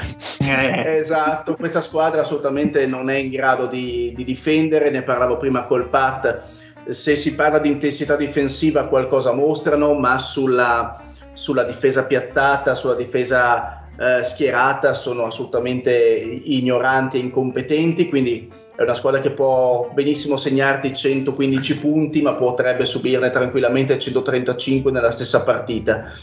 Uh, secondo me è una squadra da ricostruire intorno ad Anthony Edwards e intorno a già citato Jaden McDaniels, a Jalen Nowell e a pochi altri eh, e il resto secondo me sarebbe completamente da, da sostituire. Eh, manca tutto, manca, manca, come sempre un'idea vincente, manca come sempre un, un, progetto a lungo termine e quindi ho dato 29 vittorie. Eh, sono anche tante. Eh. eh. sono tante perché comunque non, credo in una crescita uh, di Anthony Edwards ulteriore, penso che McDaniels a livello difensivo sia eh, sull'uomo un buonissimo, un buonissimo giocatore. Uh, secondo me, ripeto, Russell e Towns non c'entrano assolutamente niente in una franchigia del genere. E, e il resto è tutto contorno. Quindi, Ma quindi che saranno, gio- giocheranno per le statistiche? Saranno poco. No, giocano perché devono giocare perché sono pagati per farlo, ma in realtà non, hanno, non, hanno, non ha senso per loro arrivare ultimi perché tecnicamente sono superiori agli Oklahoma di turno, agli Houston di turno eh, a livello globale parlo e, e, non possono secondo me puntare a nient'altro perché proprio non hanno le basi per puntare a nient'altro. Uh, magari c'è un, explo- un exploit che mi, mi, farà zittire, ma sinceramente spero e dubito che non ci sia questo exploit. Cioè che dimostrino per l'ennesima volta di essere una squadra che, che meriti bassi fondi, i bassi fondi dell'NBA. Sì. Ma io mi sembra di averle dato 34 perché bene o male sì, non è una squadra, una squadra brutta da, da leggere. Però Towns è un giocatore molto molto buono secondo me. Sfortunatamente, come nel caso di Love, eh, in una franchigia che non ha visione, che non ha saputo accostargli i giocatori, eh, i giocatori giusti, non dico superstar, ma neanche buoni giocatori di complemento, a mio avviso. E invece, secondo me, scusa se ti interrompo, Towns non è assolutamente così buono come fanno sembrare le sue statistiche, perché se lo vedi giocare, cioè se tu vedi giocare un pari ruolo come Embiid, è completamente un altro tipo di giocatore, cioè Towns che ti parte in terzo tempo dalla linea di tre punti da fermo, credendo di essere non lo so. Iverson. Chi. Esatto, è qualcosa che, che mi, mi, crea un, un, urto perché è l'anti-basket, vuol dire che con la testa non ci arriva, cioè non, non riesce a capire quali sono i limiti e non ha, non ha capito in sei anni che cosa sviluppare e potenziare, che cosa lasciare da parte. Fa di tutto un po' e, e non sempre lo fa benissimo ripeto, spero di essere smentito, ma, ma sicuramente questo ci sta, però tendenzialmente questi almeno hanno il giocatore forte rispetto sì. a quelli che stanno dietro, rispetto alle OKC, certo. anche una San Antonio, eccetera, cioè Towns è veramente forte rispetto a quelli che stanno dietro. E un Towns sano comunque ti porta delle vittorie rispetto a un OKC con, eh, con, eh, Shai. per quanto mi piaccia tantissimo anche Shai. Sono però. d'accordo. Mm, in realtà, per il talento che c'è, dovrebbero puntare forse anche più delle tue delle vittorie, delle 34 che hai segnato, per i nomi che leggo. Ma, uh, forse sì, forse no. Io li vedo al, barcollanti in difesa perché la difesa perimetrale la vedo male con Russell, Beasley, lo stesso Edwards che sarà eh, chiamato a dimostrare tanto però io mi aspetto una crescita da Edwards quest'anno, nel senso mi è piaciuto veramente poco l'anno scorso, però eh, i tools credo che ce li abbia per fare bene. E quindi penso che possa crescere. E in generale mi aspetto una stagione mh, sana come roster, ho questo presentimento e quindi ho voluto andare sulle, sulle 30 basse io, quindi non, non, darli proprio nella feccia più totale. E, mh, sì, nient'altro da dire. Anche perché il talento in realtà ce l'hanno, nel senso che secondo me è mal direzionato, il problema eh. è che sono d'accordo per metà su quello che dice lo zio è vero che purtroppo il Beasley, il Russell, eh, Towns, eh, si spera non Edwards, ma penso che possa comunque essere sotto quella stessa traccia. Dimostrano di essere per metà dei giocatori di basket, per metà delle teste disabitate. Il fatto è che eh, ha pesato, secondo me pesa e peserà anche questa stagione una direzione, un uh, front office che come ben diceva lo zio da sottolineare non ha le idee assolutamente chiare su quello che vuole fare, non ha intenzione di costruire un sistema, non sa quali giocatori eh, meritano, di, meritano comunque più di altri. Cioè, ricordiamo che questo eh, roster è saturo a livello di cap da tre anni. Cioè non, non, possiamo permetterci mosse perché siamo convinti che Russell e Towns siano delle pietre inamovibili per, qua, per i quali eh, guarda nemmeno Durant si può scambiare cioè, eh, e non possiamo fare assolutamente niente sul mercato perché c'è questa convinzione. Boh no bah, eh, siamo messi male ah, le vittorie del Dile e del Fede veloce io ne do 27 Dile e Fede io provo a dire 30.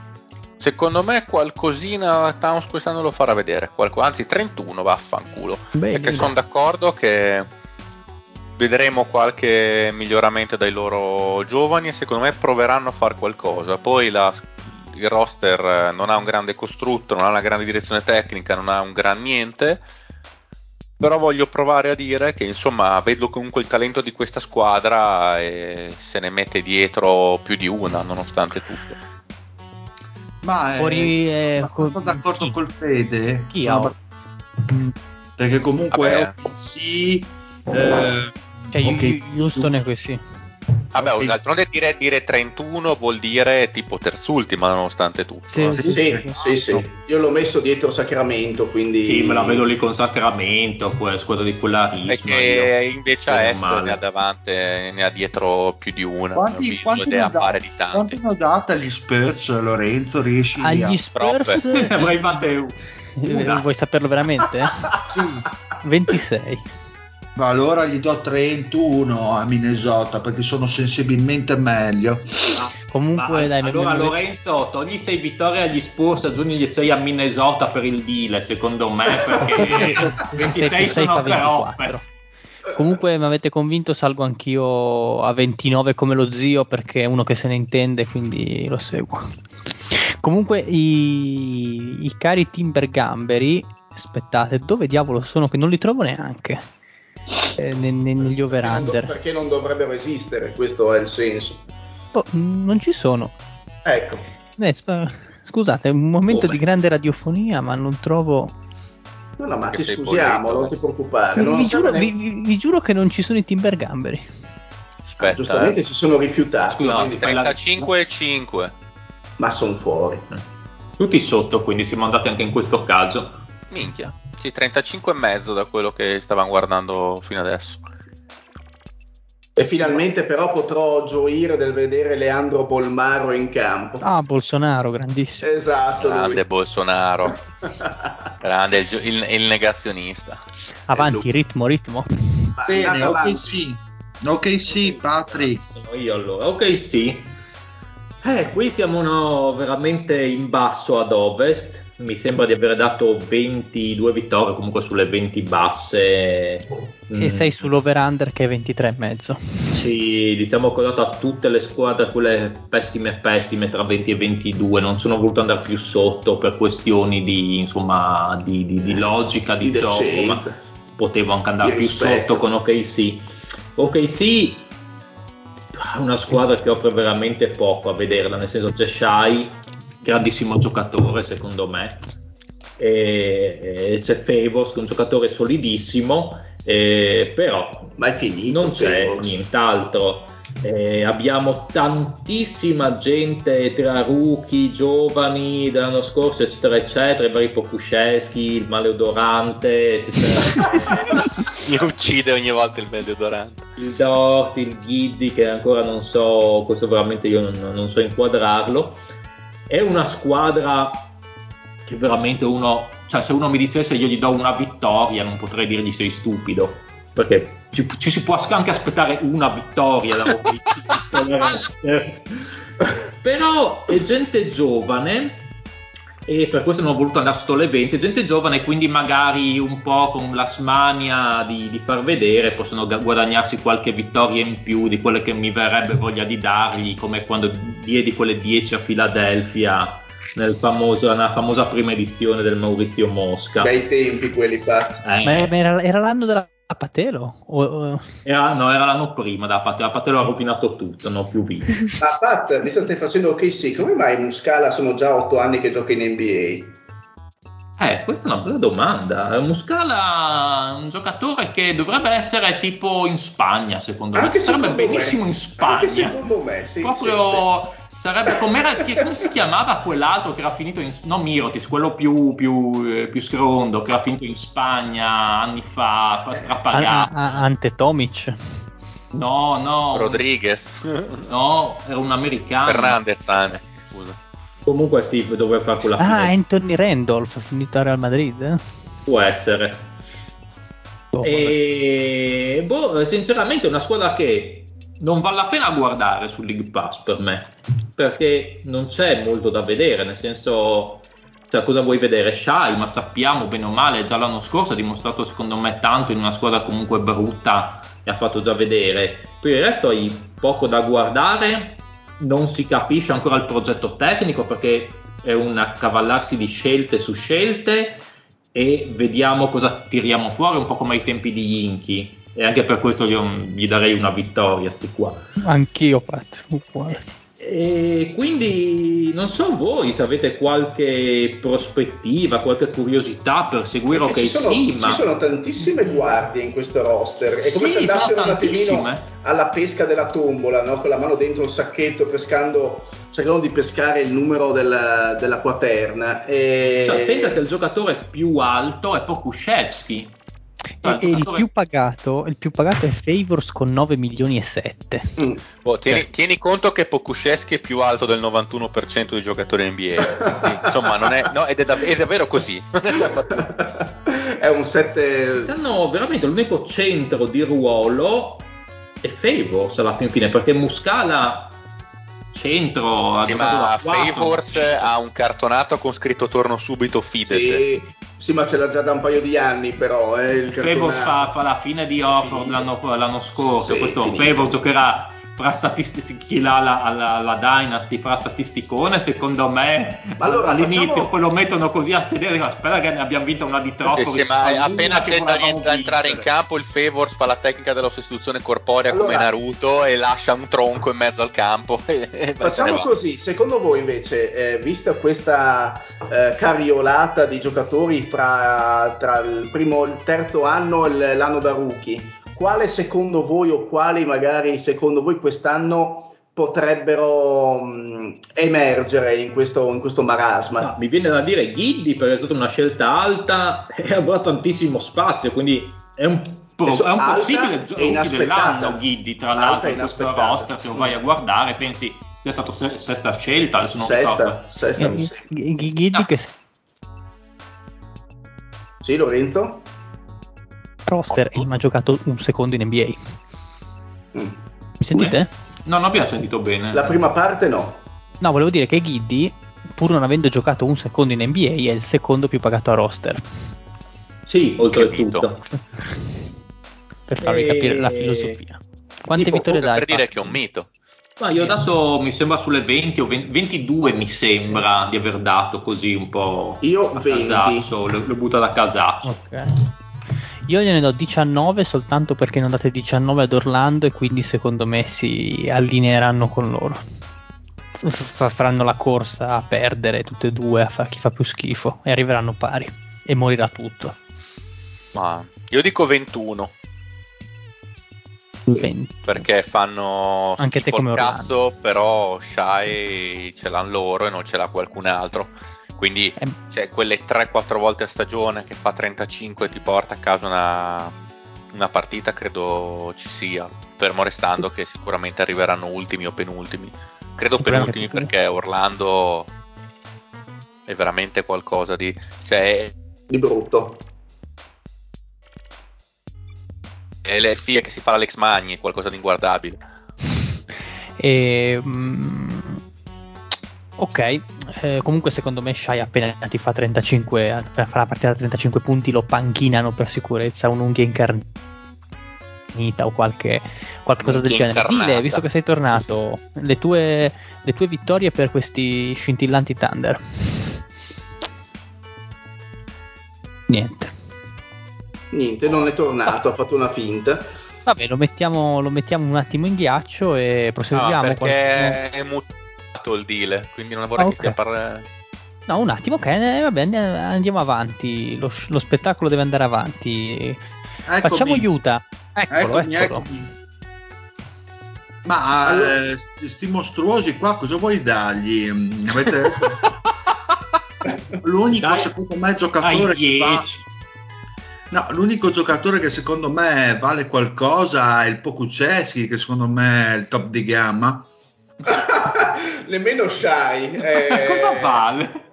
È fortissimo. No, scusate, possiamo spendere 30 secondi su Pokuszewski? Dai, prego. Eh, no, parlane tu, no, parlane tu, Fede. No, no, parto io. Allora, senza dover esagerare in dire che ha l'epitome di una possibile star, calmi, ovviamente però questo, questo diventa un, giocatore... un, meme come Scalabrine. come lo diventa? È un meme già adesso, cazzo, sembra un pogo stick, è imbarazzante a livello fisico. Però io pensavo che entrato su un campo da basket l'anno scorso questo qui gli tirassero una scoreggia addosso e, e volasse fino ai Caraibi. Invece ha mostrato, nonostante tutto, che ad esempio ha delle potenzialità molto interessanti da rim protector, cioè ha stoppato per essere la nata da rookie e tutto quanto in, eh, con numeri davvero notevoli nel, nel contesto ovviamente. Una stoppata e mezzo sui 36 minuti. Hai detto cazzi per un no, rookie no, era, era per dare 90 kg, infatti no no, era per rafforzare. Sì. Poi ovviamente è stato uno dei giocatori più inefficienti della storia dell'NBA tipo, ma tipo veramente tra i più della, della storia, ha tirato non male di più però nella, nell'ultima parte di, di, di, stagione era migliorato notevolmente e, e comunque eh, quella fluidità di movimento, quella capacità di rilascio, tra l'altro il tiro è molto migliorato nell'ultima parte di stagione rispetto mm-hmm. all'inizio, proprio come meccanica, quella velocità, quella capacità di palleggiare a 2,10 m non, non la insegni. E chiaro che, gli, chiaro che gli manca tanto fisico, non gli hanno fatto fare neanche la Summer League a Pokuszewski per concentrarsi solo unicamente sulla parte fisica, postava delle foto di lui che mangiava 900-2000 calorie al giorno, tu, tipo, è chiaro Lo segui anche sui social? Eh? Ma, eh, scusami, Fede. No, l'ho, l'ho viste, no, perché me l'andavo a cercare, volevo sapere, ero proprio curioso. Fede, ma questa apologia di Pokuseschi eh. è per venderlo a tre prime scelte più quattro secondi alla Dynasty? Pokuseschi è incedibile. Ah. Incedibile. incedibile. Non scherziamo. Kate Cunningham può farmi un rozzo di pugnette. Pokuseschi tutta la vita e quel poco che si è visto sembra più compatto di fisico. Non, non mi sembra abbia messo su tantissimi chili perché comunque rimane un giocatore che ha 19 anni quello che è quindi chiaramente non è un fisico che metti a posto dall'oggi al domani. E, ed è chiaramente un tipo di fisico che non mette su chili facilmente.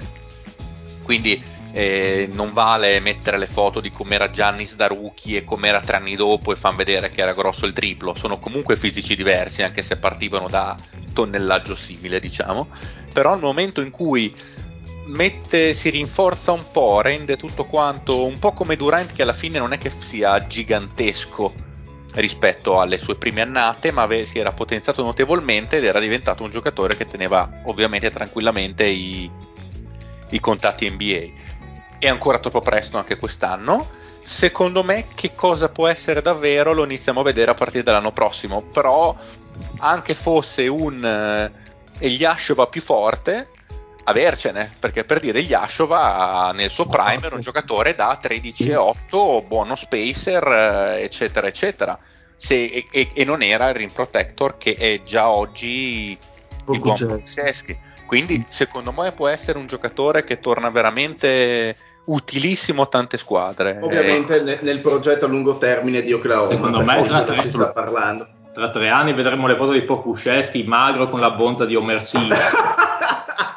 Ma no, tra l'altro, ah, ma quello anche di, di, Mitchell che era fuori dalla Lega. Merda, ho letto un, un, messaggio incredibile di un tizio che diceva: Io ero un giocatore professionista in Australia, anche se non devastante. Anzi, al college facevo di tutto per mettere su chiglie, non ce la facevo perché avevo il fisico da Pokusceschi.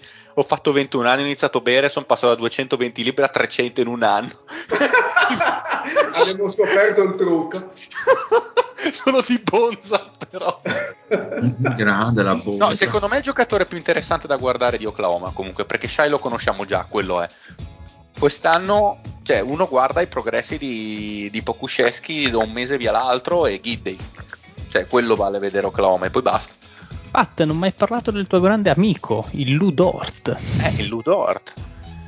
E boh, il Dort è quello che è, un poveretto, si è visto. Doveva spaccare tutto l'anno scorso, invece ha fatto il, il poveretto. Il mondo è rimasto intatto, come ma perché, lui, ma perché lui si accende solo contro Arden e poi il resto diventa un giocatore assolutamente mediocre.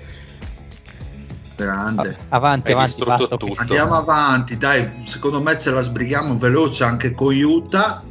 Vai veloci. E eh, sostanzialmente sono sempre quelli, hanno rotto anche un po' i coglioni, detta proprio fuori dai denti, quindi sicuramente un'altra stagione in regular season strapositiva, non ci sono elementi che ci portano a pensare che possono avere eh, un peggioramento sensibile perché eh, bene o male la squadra è sempre quella eh, se, se, non vediamo Whiteside come un minus piuttosto che un plus, però insomma, voglio dire, è abbastanza impensabile che possano far peggio del, dell'anno scorso. E i jazz sono. Beh, oddio, l'anno scorso Dylan triturato l'Ovest, eh, comunque. Sì, insomma, io credo che 50 vittorie possano essere comunque sì, nel loro range. È una squadra che va. Quanto gli ha dato Las Vegas? E lei, questi dovrei averceli. Sono distratto, eh, scusate, 52 e mezzo. Mm, ma eh, io sono per eh, le 50 vittorie, dai. 50, non penso che si possa vedere come un insuccesso confronto all'anno scorso perché sono un po' come la Juventus, eh, dovrebbero sempre vincere la Champions League, alla fine non fanno mai un cazzo. Occhio, occhio, occhio, occhio, che poi facciano casino. Beh dai, è una squadra da campionato, fate finita sta qua. Sì. Quindi, quindi rimane, quante vittorie gli hai dato, Pat? 56 mi sembra. Ma la Madonna! 56, ma sì, è una squadra da campionato che macina anche quest'anno. Macina? O macina? Mac- no, macina. Cosa i biscotti? Cioè, ma, ma, la Cina è ancora più vicina. La, la, la, macina, la macina la raccoglie vicino alla Grimoni. Sei completamente distrutto. Infatti. Dile tu 50 tonde tonde, quindi. Sì, 50 tonde tonde, dai. Io vado su 55, che è un numero che mi piace. Poi anche, cioè, veramente pilota automatico. Non c'è niente da dire su Utah perché sono sempre questi da anni. Cobert, Mitchell, Conley, Bogdanovic, Ingles. Clarkson sesto uomo. Forse sono leggeri nella rotazione lunghi perché Whiteside come Beh, centro di riserva non è che ti garantisce tutta questa fiducia. Ma Però dai. Beh, meglio di Favors dello scorso anno, forse. Ah, un, non lo so, zio, non, non, lo so. Questo non ha belle so. misure, lungo, Whiteside, un po' alla Goberta a livello di misure, adesso più o meno mi sembra bello lungo, in un sistema di Utah. Ah, che beh, bello lungo, è goloso. Eh. no, comunque questi... Secondo me è macina. Ormai giocano veramente a memoria. Eh, c'è macina, ma in Cina, cioè lo vede fuori dalla Lega. Ma... Mm, sì, sono, noio- sono diventati noiosi perché sono immobili, no? Quindi, boh. non, non, ha margine di miglioramento sta squadra perché si sono intasati, cioè intasati. Però, eh, loro se, hanno posso, detto... se posso dirvi una non cosa, ha margini però, di peggioramento. Eh, se, neanche, se, io, se io, vedessi la mia squadra essere immobili a 50 e passa vittorie, sarei anche contento, sinceramente. Cioè, nel senso, però, quanto possiamo certo dire punto... il peggio che fa aiuta? 50 vittorie, proprio il peggio, peggio, peggio che No, no, ma in, in, infatti, infatti su questo, cioè, Utah fa benissimo, l'abbiamo sempre detto, sono squadre che purtroppo in free agency non possono aspirare a fare la firmona, quindi si tengono quelli che hanno, riescono a pescare bene perché Mitchell e Gobert li hanno presi, Mitchell un po' meno, ma Gobert l'hanno preso basso basso e poi mettono i vari Bogdanovic e Conley che sono, dei, che sono degli ottimi complementi. Conley è stato anche un, una star comunque in questo momento della sua carriera un complemento. E quindi riescono a costruire una, un, una macchina un motore che in regular season è oliatissimo.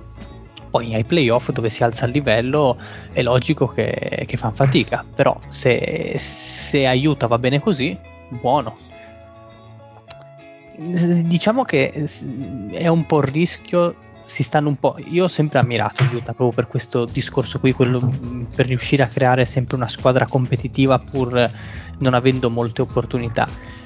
Però c'è il rischio che si stiano Blaze portlandizzando. Nel senso che Portland, anche Portland per anni ha vissuto questa, questa situazione qui, si sono un po' adagiati e adesso si trovano nei Beh, problemi. Però scusami, sono altri livelli, nel senso che eh, Portland si è sempre messa a livello di campionato in posizioni eh, di medio playoff.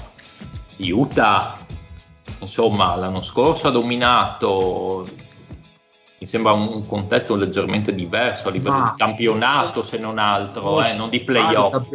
Sì, perché comunque i Blazer alla fine sono arrivati a una finale di conference, cosa che Utah sì, sì, sì. è mai fatta. Quindi, boh, io sì, sinceramente... no, comunque mi ispira alla rookie che hanno preso, Jared Butler. Per il nome, il nome sembra un tipo un attore. Gerard il nome è di uno che, che è un vincente, cazzo. È un vincente sto qua. E non sembra male, no? Vedrai, non sembra male. Secondo me in un contesto come quello di Utah fa, farà molto bene Butler, mi, mi piace molto. Eh, do, dai, cambio, avevo dato 52 vittorie, ne do 53. Ottimo. Io quoto le, le 55. Ottimo. Eh, per, co- per, coniare, per eh, copiare qualcuno che ne capisce, sto scherzando l'anno scorso, sono una macchina da guerra in regular season quindi eh, sono sempre eh, gli stessi. Alla fine un po', un po', sbertucciato, ma alla fine aveva ragione quel, quel, grande savio, grande invitatore di fighe nei suoi terrazzi, tra l'altro. E tanta, tanta, tanta, roba in regular season. Poi i dubbi in post season sono quelli che ben conosciamo, però sono una macchina oliata quasi perfettamente.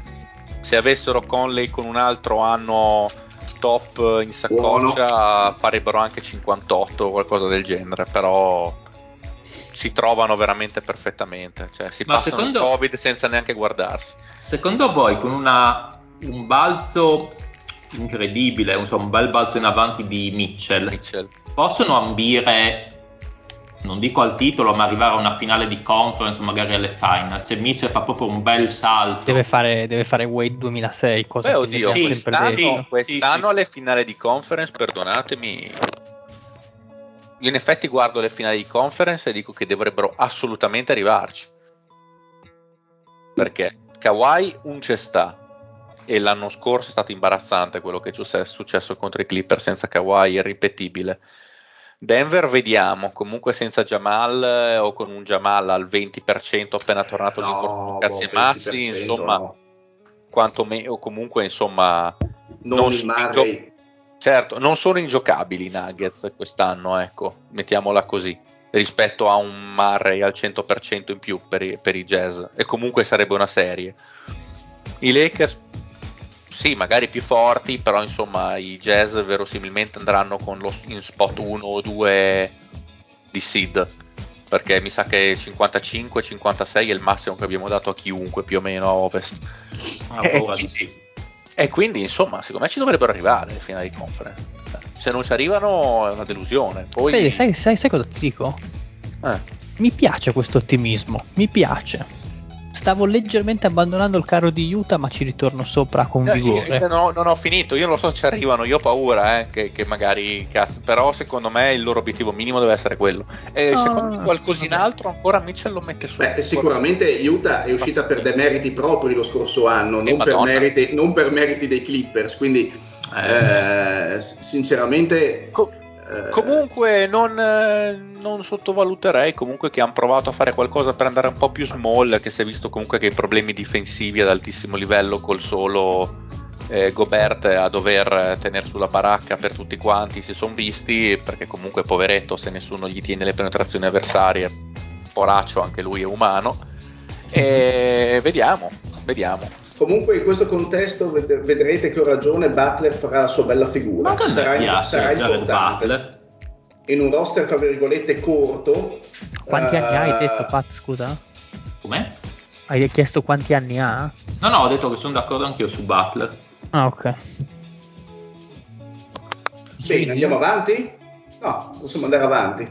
Alright, andiamo avanti che la festa non è finita.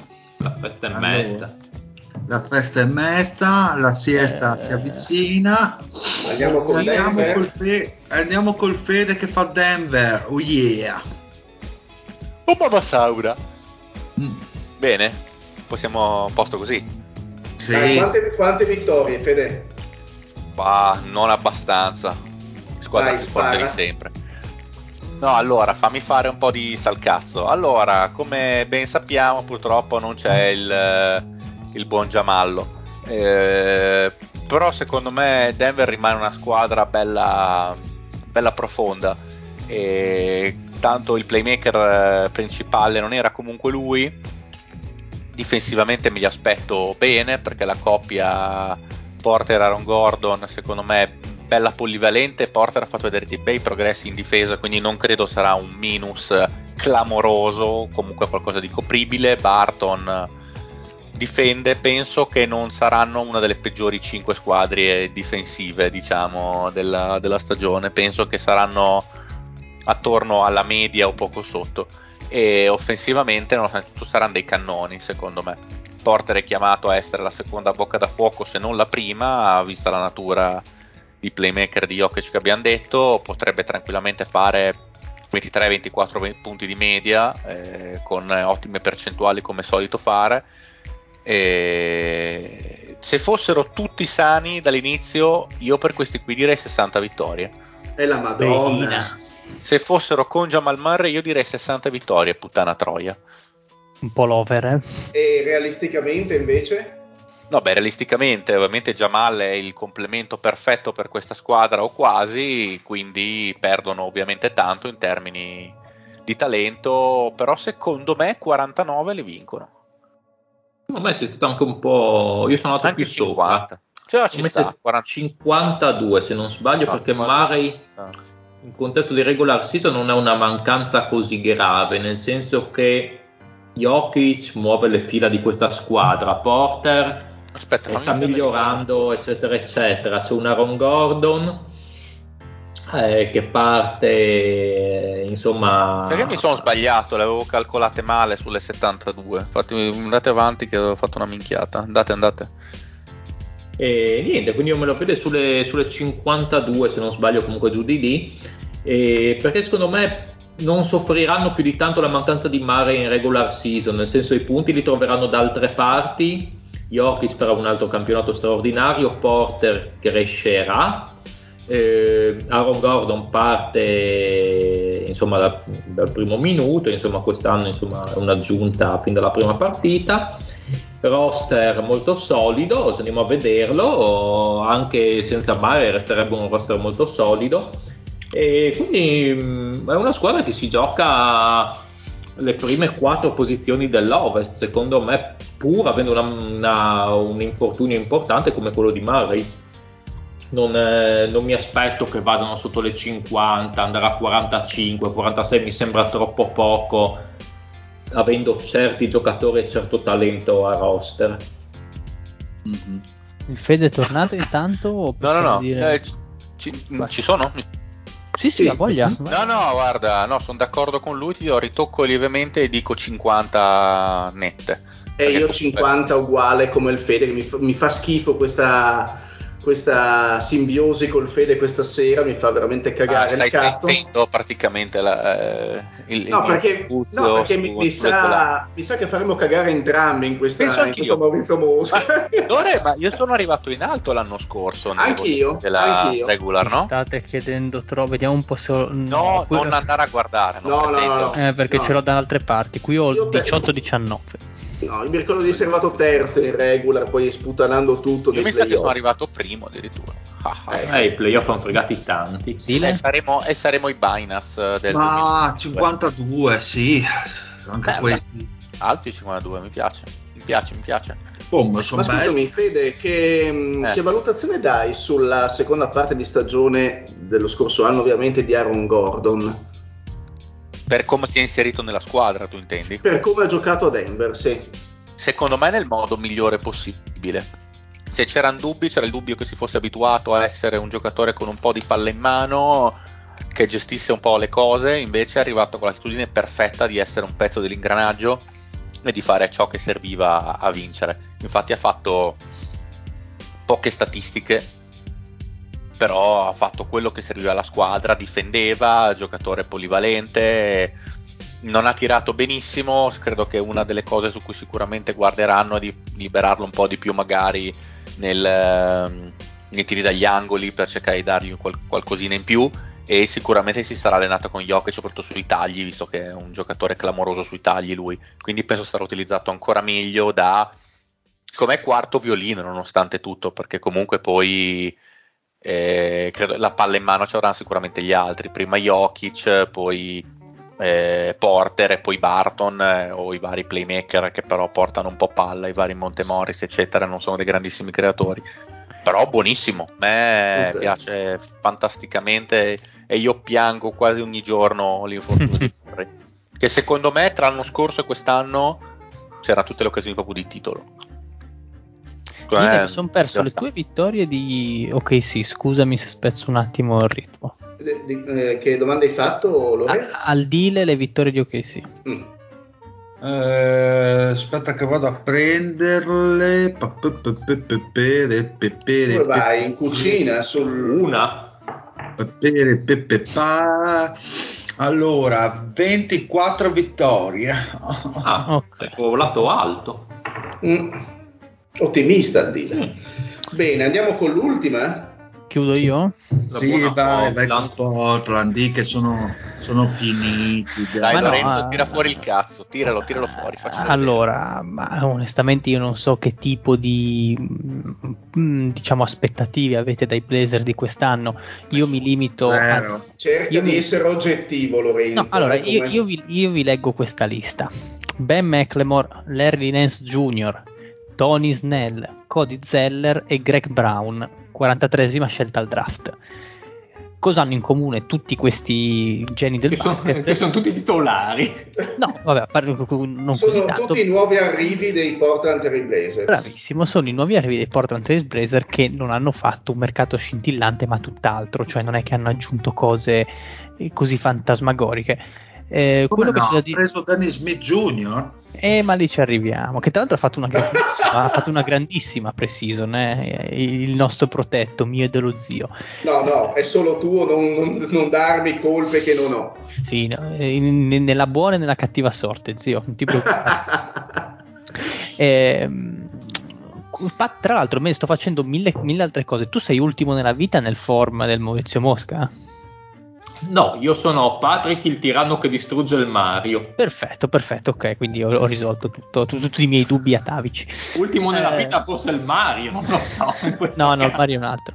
E Portland, secondo me, partiamo da, questo, da, questa, da, questa, notizia di quello che avevamo già commentato. Ha cambiato l'allenatore, non c'è più Stotz, che dopo anni di onorato servizio, dopo anni di aura mediocritas, è stato eh, messo anche abbastanza scortesemente da parte per lasciare il posto a John C. Billups, che non vedo che tipo di meriti sportivi possa avere per sedere su una panchina NBA l'unico merito è stato quello di essere amico di Lillard, quindi diciamo che Portland ha seguito un po' la pista Dallas nel senso di affiancare alla propria superstar un pochino scontenta, un pochino mugugnante, un allenatore che gli andasse bene. Il problema è che mentre Doncic si deve ancora tutto costruire a livello NBA, sia come personalità, carattere, sia proprio come eh, presenza, Lillard è già un altro paio di maniche che cos'è Portland? Portland è una squadra che offensivamente secondo me non avrà problemi perché Lillard e McCollum comunque ti garantiscono una certa mh, pericolosità offensiva lungo tutta la regular season dove affronteranno, dove difficilmente troveranno un backcourt più forte eh, di loro due. Sono poche le squadre che possono avere due giocatori più forti di Lillard e McCollum per quanto McCollum sia nettamente in parabola discendente e dovranno sperare che per una volta Nurkic, che è in scadenza di contratto, ti faccia una stagione a pieno servizio, perché comunque Nurkic le poche volte che l'abbiamo visto sano faceva la differenza a Portland sui due lati del campo perché era una presenza in area fisicamente bella e imponente e in attacco comunque ha delle mani non da Jokic ovviamente come abbiamo visto prima però nei giochi al gomito ti, eh, ti risolve un sacco di cose. In questo senso l'aggiunta di Cody Zeller è interessante perché comunque Zeller a Charlotte aveva uno stile di gioco abbastanza simile a Nurkic non così qualitativamente paragonabile però comunque anche lui ha dimestichezza con tutti i giochi al gomito e gli end off che, che piacciono tanto. Questo per dire che secondo me Billups non porterà delle rivoluzioni tattiche così mm, copernicane, cioè mm, si rimarrà sempre eh, con lo schema Lillard e McCollum che portano palla, probabilmente si partiranno insieme ma nel corso della partita verranno staggerati per cercare appunto di avere sempre un trattatore di palla, anche perché dalla panchina non è che ci sia tutta questa qualità in questo senso, ci sono dei tiratori, c'è Anferni Simmons che tutti si aspettano alla stagione della, del, della, conferma, c'è Tony Snell che è una bestia ma comunque è un tiratore e poi c'è il predetto Dennis Smith che ha fatto appunto una buona pre-season ma mm, secondo me ormai è un giocatore su cui ti puoi affidare per boh, forse 3 o 4 partite, non di più perché poi eh, non, non ce la fa poverino. Stesso discorso per Ben McLemore che il Fede ha avuto il piacere di osservarlo l'anno scorso e può dire peste e corna di lui. Eh, è una rotaz- abbastanza erratico. Esatto, bel, bell'aggettivo. Il, Fede, il Pat dovrebbe usarlo per i prossimi giochini. Esatto. E anche lì una squadra che ha una rotazione. Allora, il quintetto base potrebbe anche essere interessante: Lillard, McCollum, pa- Norman Powell, Covington, Nurkic sono dei giocatori che comunque sono giocatori NBA e sono buoni giocatori NBA. Norman Powell è un'ottima, un'ottima aggiunta per quanto leggermente pagata, perché comunque è stata un'aggiunta cara, 90 milioni eh, in, in 5 anni sono un bello spendere, però dalla panchina si alza veramente il nulla. Chi è il sesto uomo di questa squadra? Anferni Simmons? Ok, benissimo. Poi dietro c'è, c'è il vuoto. Io non ho ancora capito che cos'è Nasir Little, che mh, a metà, a metà della, della, sua stagione da universitario era addirittura terza scelta assoluta. In NBA non ha fatto vedere mezza cosa. E quindi Portland, Portland rimane questa. Portland rimane una squadra appunto mediocre che Las Vegas dà 44 vittorie e mezzo il che vuol dire mh, sesto, settimo posto. Anzi no playoff sì playoff sesto, settimo posto. Sì. ma secondo me boh secondo me è una squadra da 50%, da 50% scarso quindi da 43-44 al massimo, perché comunque Lillard è un mostro e le partite che vuole vincere te le vince, sempre con la mega parentesi, il mega punto interrogativo, Lillard rimane questa stagione? Secondo me sì, anche visto le ultime dichiarazioni che ha fatto, però mai dire mai che, che venga fatto un bel pacchettone fisicamente un bel pacchettone per, per spedirlo. Fisicamente un pacchetto. Assolutamente, per spedirlo chissà dove. Io ragazzi, io ci provo a essere... L'anno scorso ero stato un pochino più positivo su Portland. L'avevo visto. No, ma scusami, Lorenzo, eh, dov'è la parentesi Dennis Smith Jr.? La sto ancora aspettando mi sembra di averla ampiamente considerata nel momento in cui ho detto che è uno dei pochi alzandosi dalla panchina ah, okay. che riesce a palleggiare. Ah, ok, perfetto. Cioè, cosa ti aspettavi? Un'analisi tattica, un, un, breakdown di 15 minuti su... No, so che è un tuo protetto, quindi magari volevi tessere un attimo le sue lodi, volevi... Avrai notizie dal mio avvocato che sei tu per queste, per queste ingiurie, per queste illazioni, per cui scriviti a te stesso sarà fatto. Esatto.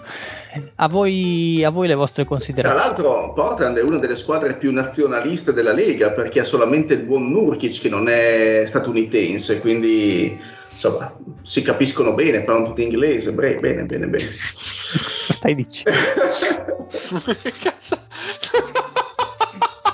Batti, bavaglialo finché sei in tempo. che scene che... altri a 30 sentir... secondi ritorna cocciante sulla bocca dello a sentir sì. parlare di apologie prima si è, si è, un attimo svegliato. Comunque. No, io vi dico soltanto che nei libri per apprendere correttamente la lingua polacca la loro idea di ristoranti italiani nei libri di grammatica è ristorante Benito. Ah, hanno han capito tutto. E da quando l'ho letto ho detto eh. Diciamo che i ristoranti italiani in Polonia non benissimo, visto anche i nomi delle pizze. Beh no, quelli sono i nomi da bomber. va bene, va bene, andiamo avanti. 42 vittorie. Quoto il 42 vittorie. E io 43 invece. Io gli avevo dato, non ricordo, 46, tra 46 e 48, qualcosa del genere.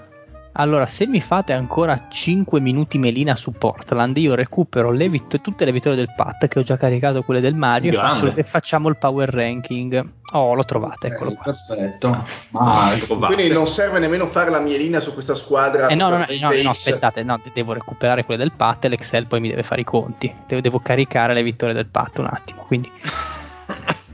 Boston eh. 48 Beh, Ma... allora Fede, fai un po' di mielina su questi Portland Trail Blazer.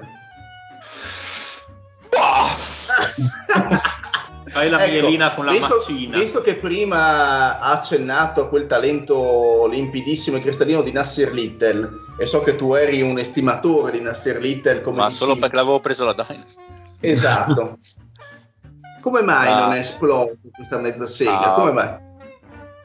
non ne ho idea, non è esploso perché non è buono. Se fosse stato buono sarebbe esploso.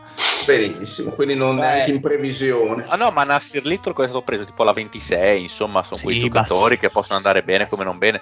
Mi no, aspettavo no, più da Anthony Simmons più che da Little, eh, perché sì. sono due anni che i Blazers comunque a ogni pre-season, a ogni training camp dicono ma il, l'Anthony Simmons quest'anno improved by leaps and bounds, he made great strides, eh, cose del genere, poi alla fine fa pippa in maniera incredibile. Che ti piaceva un sacco tra l'altro Simmons. A quindi. me Anthony Simmons piaceva tanto, cazzo, che comunque in teoria i tool fisici li ha, a me sembra che in teoria saprebbe anche fare cose su un campo da basket, poi non mette insieme il pranzo con la cena. Ci sono, eh? come si dice, dalle vostre parti. Ci sono, esatto. ci sono, boys. Oltre a dire ciao, prego, prego. Allora, partiamo dall'est. Eh, come al solito, tirate a indovinare, io vi dico se avete preso o no. Ultima classificata ad est. Orlando. Orlando. Orlando con 19,7 vittorie. Perfetto. Okay. Penultima. Penultima credo di Detroit. Pistons, sì. Pistons con 22... A est inteso. A est, sì sì. Ok. Pistons con 22,3. Ottimo. Poi andiamo con Cleveland. Esattamente Cleveland, qui c'è un saltino, 28,1. Ah, un bel salto. Sì. Poi direi ci sia Washington adesso. Toron- Toronto. Toronto c'è Toronto e qui c'è un salto molto netto perché passiamo dalle 28 di Cleveland alle 36 di Toronto. Scusa, ma quanti no. cazzo abbiamo dati a Washington? Eh, a Washington di più. Siete pazzi. Che immagino che, siano dopo, che sia dopo Toronto ci sia Washington, presumo. Dopo Toronto c'è Washington esattamente con 37. No. E, poi, e poi secondo me Indiana. No, Chicago. E... Aspettate che mi si incrociano gli occhi. Ha ragione il Pat con 40,3 Chicago. E dopo ci sarà Indiana. Dopo c'è Indiana con 42. Okay. Eh, New, cosa c'è? New York adesso? Mi sono perso. Quindi esatto. Indi- o, o Boston, no, New York ci sarà. New York. New York con 43. Dicevi Pat? Quindi Charlotte più alta di queste? Ah no, Charlotte 37, me la son persa. Ah. Maledetto no. me. Charlotte, e... cioè Charlotte, viene messa dopo, dopo Washington, quindi eh, Washington, Charlotte, Giusto. Chicago, Indiana, New York. E dopo direi Boston. Boston. No. Boston con 46. Beh sì, perché dopo ci sarà fila. Eh, no, dopo c'è, c'è, Miami. C'è Miami. Miami. Ah, Miami. Ah, me l'ero dimenticato. C'è Miami, 47,4 e poi c'è fila 49,3. Poi Atlanta, immagino. Poi c'è la carissima Atlanta con 48. E poi chiudiamo. Abbiamo messo Brooklyn, con, scommetto no, dietro. Secondo me Brooklyn. Milwaukee. Brooklyn. Brooklyn no. e poi Milwaukee. Prima sì. Brooklyn con 55,3 poi Milwaukee con 56,8. Ah, ok. Quindi abbastanza, abbastanza netta. Mm. Volete il recap? Sì, Va. dai. Va bene. Allora, Brooklyn, Milwaukee, uh, Philadelphia, Atlanta, uh, Miami, Boston, uh, che cavolo c'è? New York, Indiana. Mm. Sto facendo una fatica bestiale che non avete idea. 8.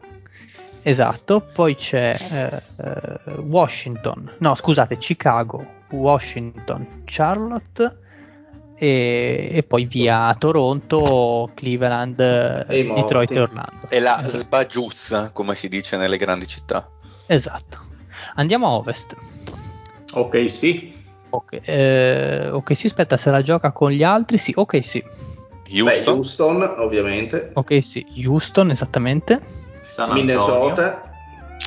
Uh, Minnesota. San Antonio, San Antonio San con 28,2. Ah, ok, Grazie. Minnesota subito dopo sicuramente. Minnesota con 36. I Pelicans dopo? E... No, Sacramento, Sacramento secondo decidetevi, me. Decidetevi. Sacramento, sì, dai. Sacramento. Oh. Sa- Sacramento con 33,1 e poi Pelicans con 36,8. Mm. Troppo alti su Pelicans. Esatto. Mm. Memphis dopo, dopo ci sarà? Dopo i 36 sì, c'è Memphis con 41. Oh, c'è che salto. Sì, anche qua c'è un discreto salto. Abbiamo poca, poca continuità. E poi direi Dallas. No, Golden. No, ci sarà. Golden no, Portland State. secondo me. Portland. Portland no. con 46. Come 46? 46. 43, 43,6. Ah, ecco, ah, okay. 46. No, cioè, riapri- rifacciamo il podcast da zero. Golden State. E qua c'è un ex equo. Golden State e Dallas sono esattamente tutte e due a 36. 46. 46 spaccato. Mm. Ok. Anche se aspettate che ce ne siamo dimenticata una. Dopo Memphis. I Clippers? Esattamente. Clippers, sì. esattamente. Prima I, di Memphis ci sono i Clippers. I, i, i Pippers. I Pippers. Poi arriviamo alle nobili. I Pippers sono a 41,3, quindi sotto il 50% per noi. Poi direi Lakers.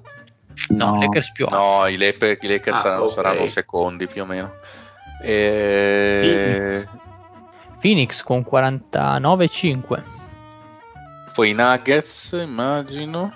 Dove diavolo sono? Poi Denver con 51. I Lakers, che attorno ai 53 immagino. I Lakers 51,8 e Utah. E Utah, e Utah che, che, la vediamo vincitrice della regular. Tra l'altro, quota vincente regular season bassissima, forse mai vista così bassa, 53. Bassissima. Ma infatti lo prenderemo tutti nel culo perché qualcuno sì. che, come al solito, mm. sessantelleggia lo Ma sarà sì, sicuro, sicuro. Allora, primi uh, Jazz, Lakers, Nuggets, Suns, Warriors, Mavericks, Portland e qui si dovrebbe e con Portland arriviamo alla settima posizione, quindi Portland apre il play-in. Memphis, Pippers, Pelicans, quindi Pelicans li vediamo Sì, i Pelicans scusami, ci arrivano. Quante, quante vittorie i Pelicans, perdonami? 36-8. Siamo stati un po' altini. Eh sì, un po' alti Mm, secondo me. mm, boh, non lo so.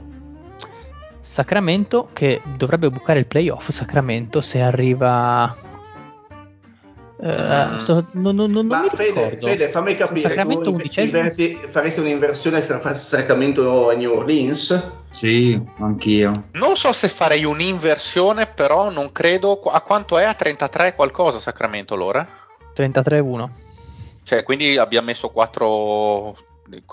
No, 3 Tre Tre, vittorie. tre vittorie abbondanti. Eh, mi sembra tanto, sinceramente. Guarda, nonostante tutto, nonostante tutti i loro difetti, hanno più identità i Kings in questo momento. E Zion, tra l'altro, è rotto, ma non potevamo saperlo. E forse Mm. ha pesato questo anche. Perché prima era sì, sì, ci sono per la prima di regular season, Eh, schedule, no. ci spacco culo. E poi adesso. ehm. Eh, esatto, e non so, non ho grandi vibes per questa annata di Zion. eh. Non le ho per- anche perché si è presentato in regular season, eh, che è la versione 21 noni del- di quella di due anni fa, praticamente. che scortese. è, è largo, ah, raga, è largo come un ippodromo. No, ma, eh, avete visto la foto di attaccate lui versione 2019 lui versione 2021? No, Ma ci avrà sfuggita. 10 kg di grasso addosso in più, minimo. che malessere. No, no, ma prima era tirato, si vedeva la vena sul braccio nel 2019, quando già si diceva che dovrebbe perdere dei chili. Ecco, adesso c'ha il triplo della Bonza Eh, e non, eh, non la vedo benissimo come È, roba. è buono il pollo fritto. Eh, merda, se poi scherzi. Anche il cocomero. Grande. Il watermelon nella Bibbia, tu mi insegni. C'è del jazz, poi. Chi- Chiudono Sacramento, Minnesota, San Antonio, Houston e OKC. Vedremo poi, ci vediamo a fine anno. Eh, per prenderci Per scherzarci un po', Che esatto. bello. Bene, dile, chiudi. Bene ragazzi, andiamo ai saluti. Un saluto al Fede. Bella rega, alla prossima. Un saluto ai due dispersi in quel di Zegliaco, ovvero il Pat e lo zio. Buonasera a tutti e non vedo l'ora che arrivi la prossima puntata dei The Homies. E un saluto a Lorenzo. Che vorrei dire per il Mario non sarà di mercoledì. eh. Mia, che pesanti che siete, però. Sì, Pat, fa ridere mezza volta, la seconda volta ho rotto il cazzo. Buonanotte, Eh, buona- non fare incazzare. A, quara- a 40 anni ancora a fare ste cose, dai, vergognati. Uomo- Sadi ce li avrai tu intanto. Sogni Poi dopo quando sei con la moglie sei una cazzo di mammoletta ridicola e fai il Non grosso. sono mai con una moglie, capisci? Infatti sono qua. Buonanotte e Eh. sogni d'oro a tutti. Bella Esatto. rega. E userei Esatto. quasi un uiea, si può dire? Buonanotte e alla prossima anche dal dealer.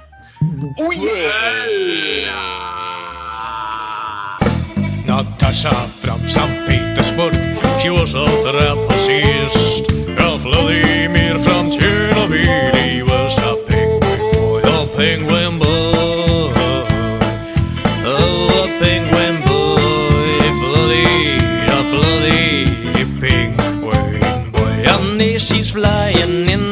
the he's dying for lips.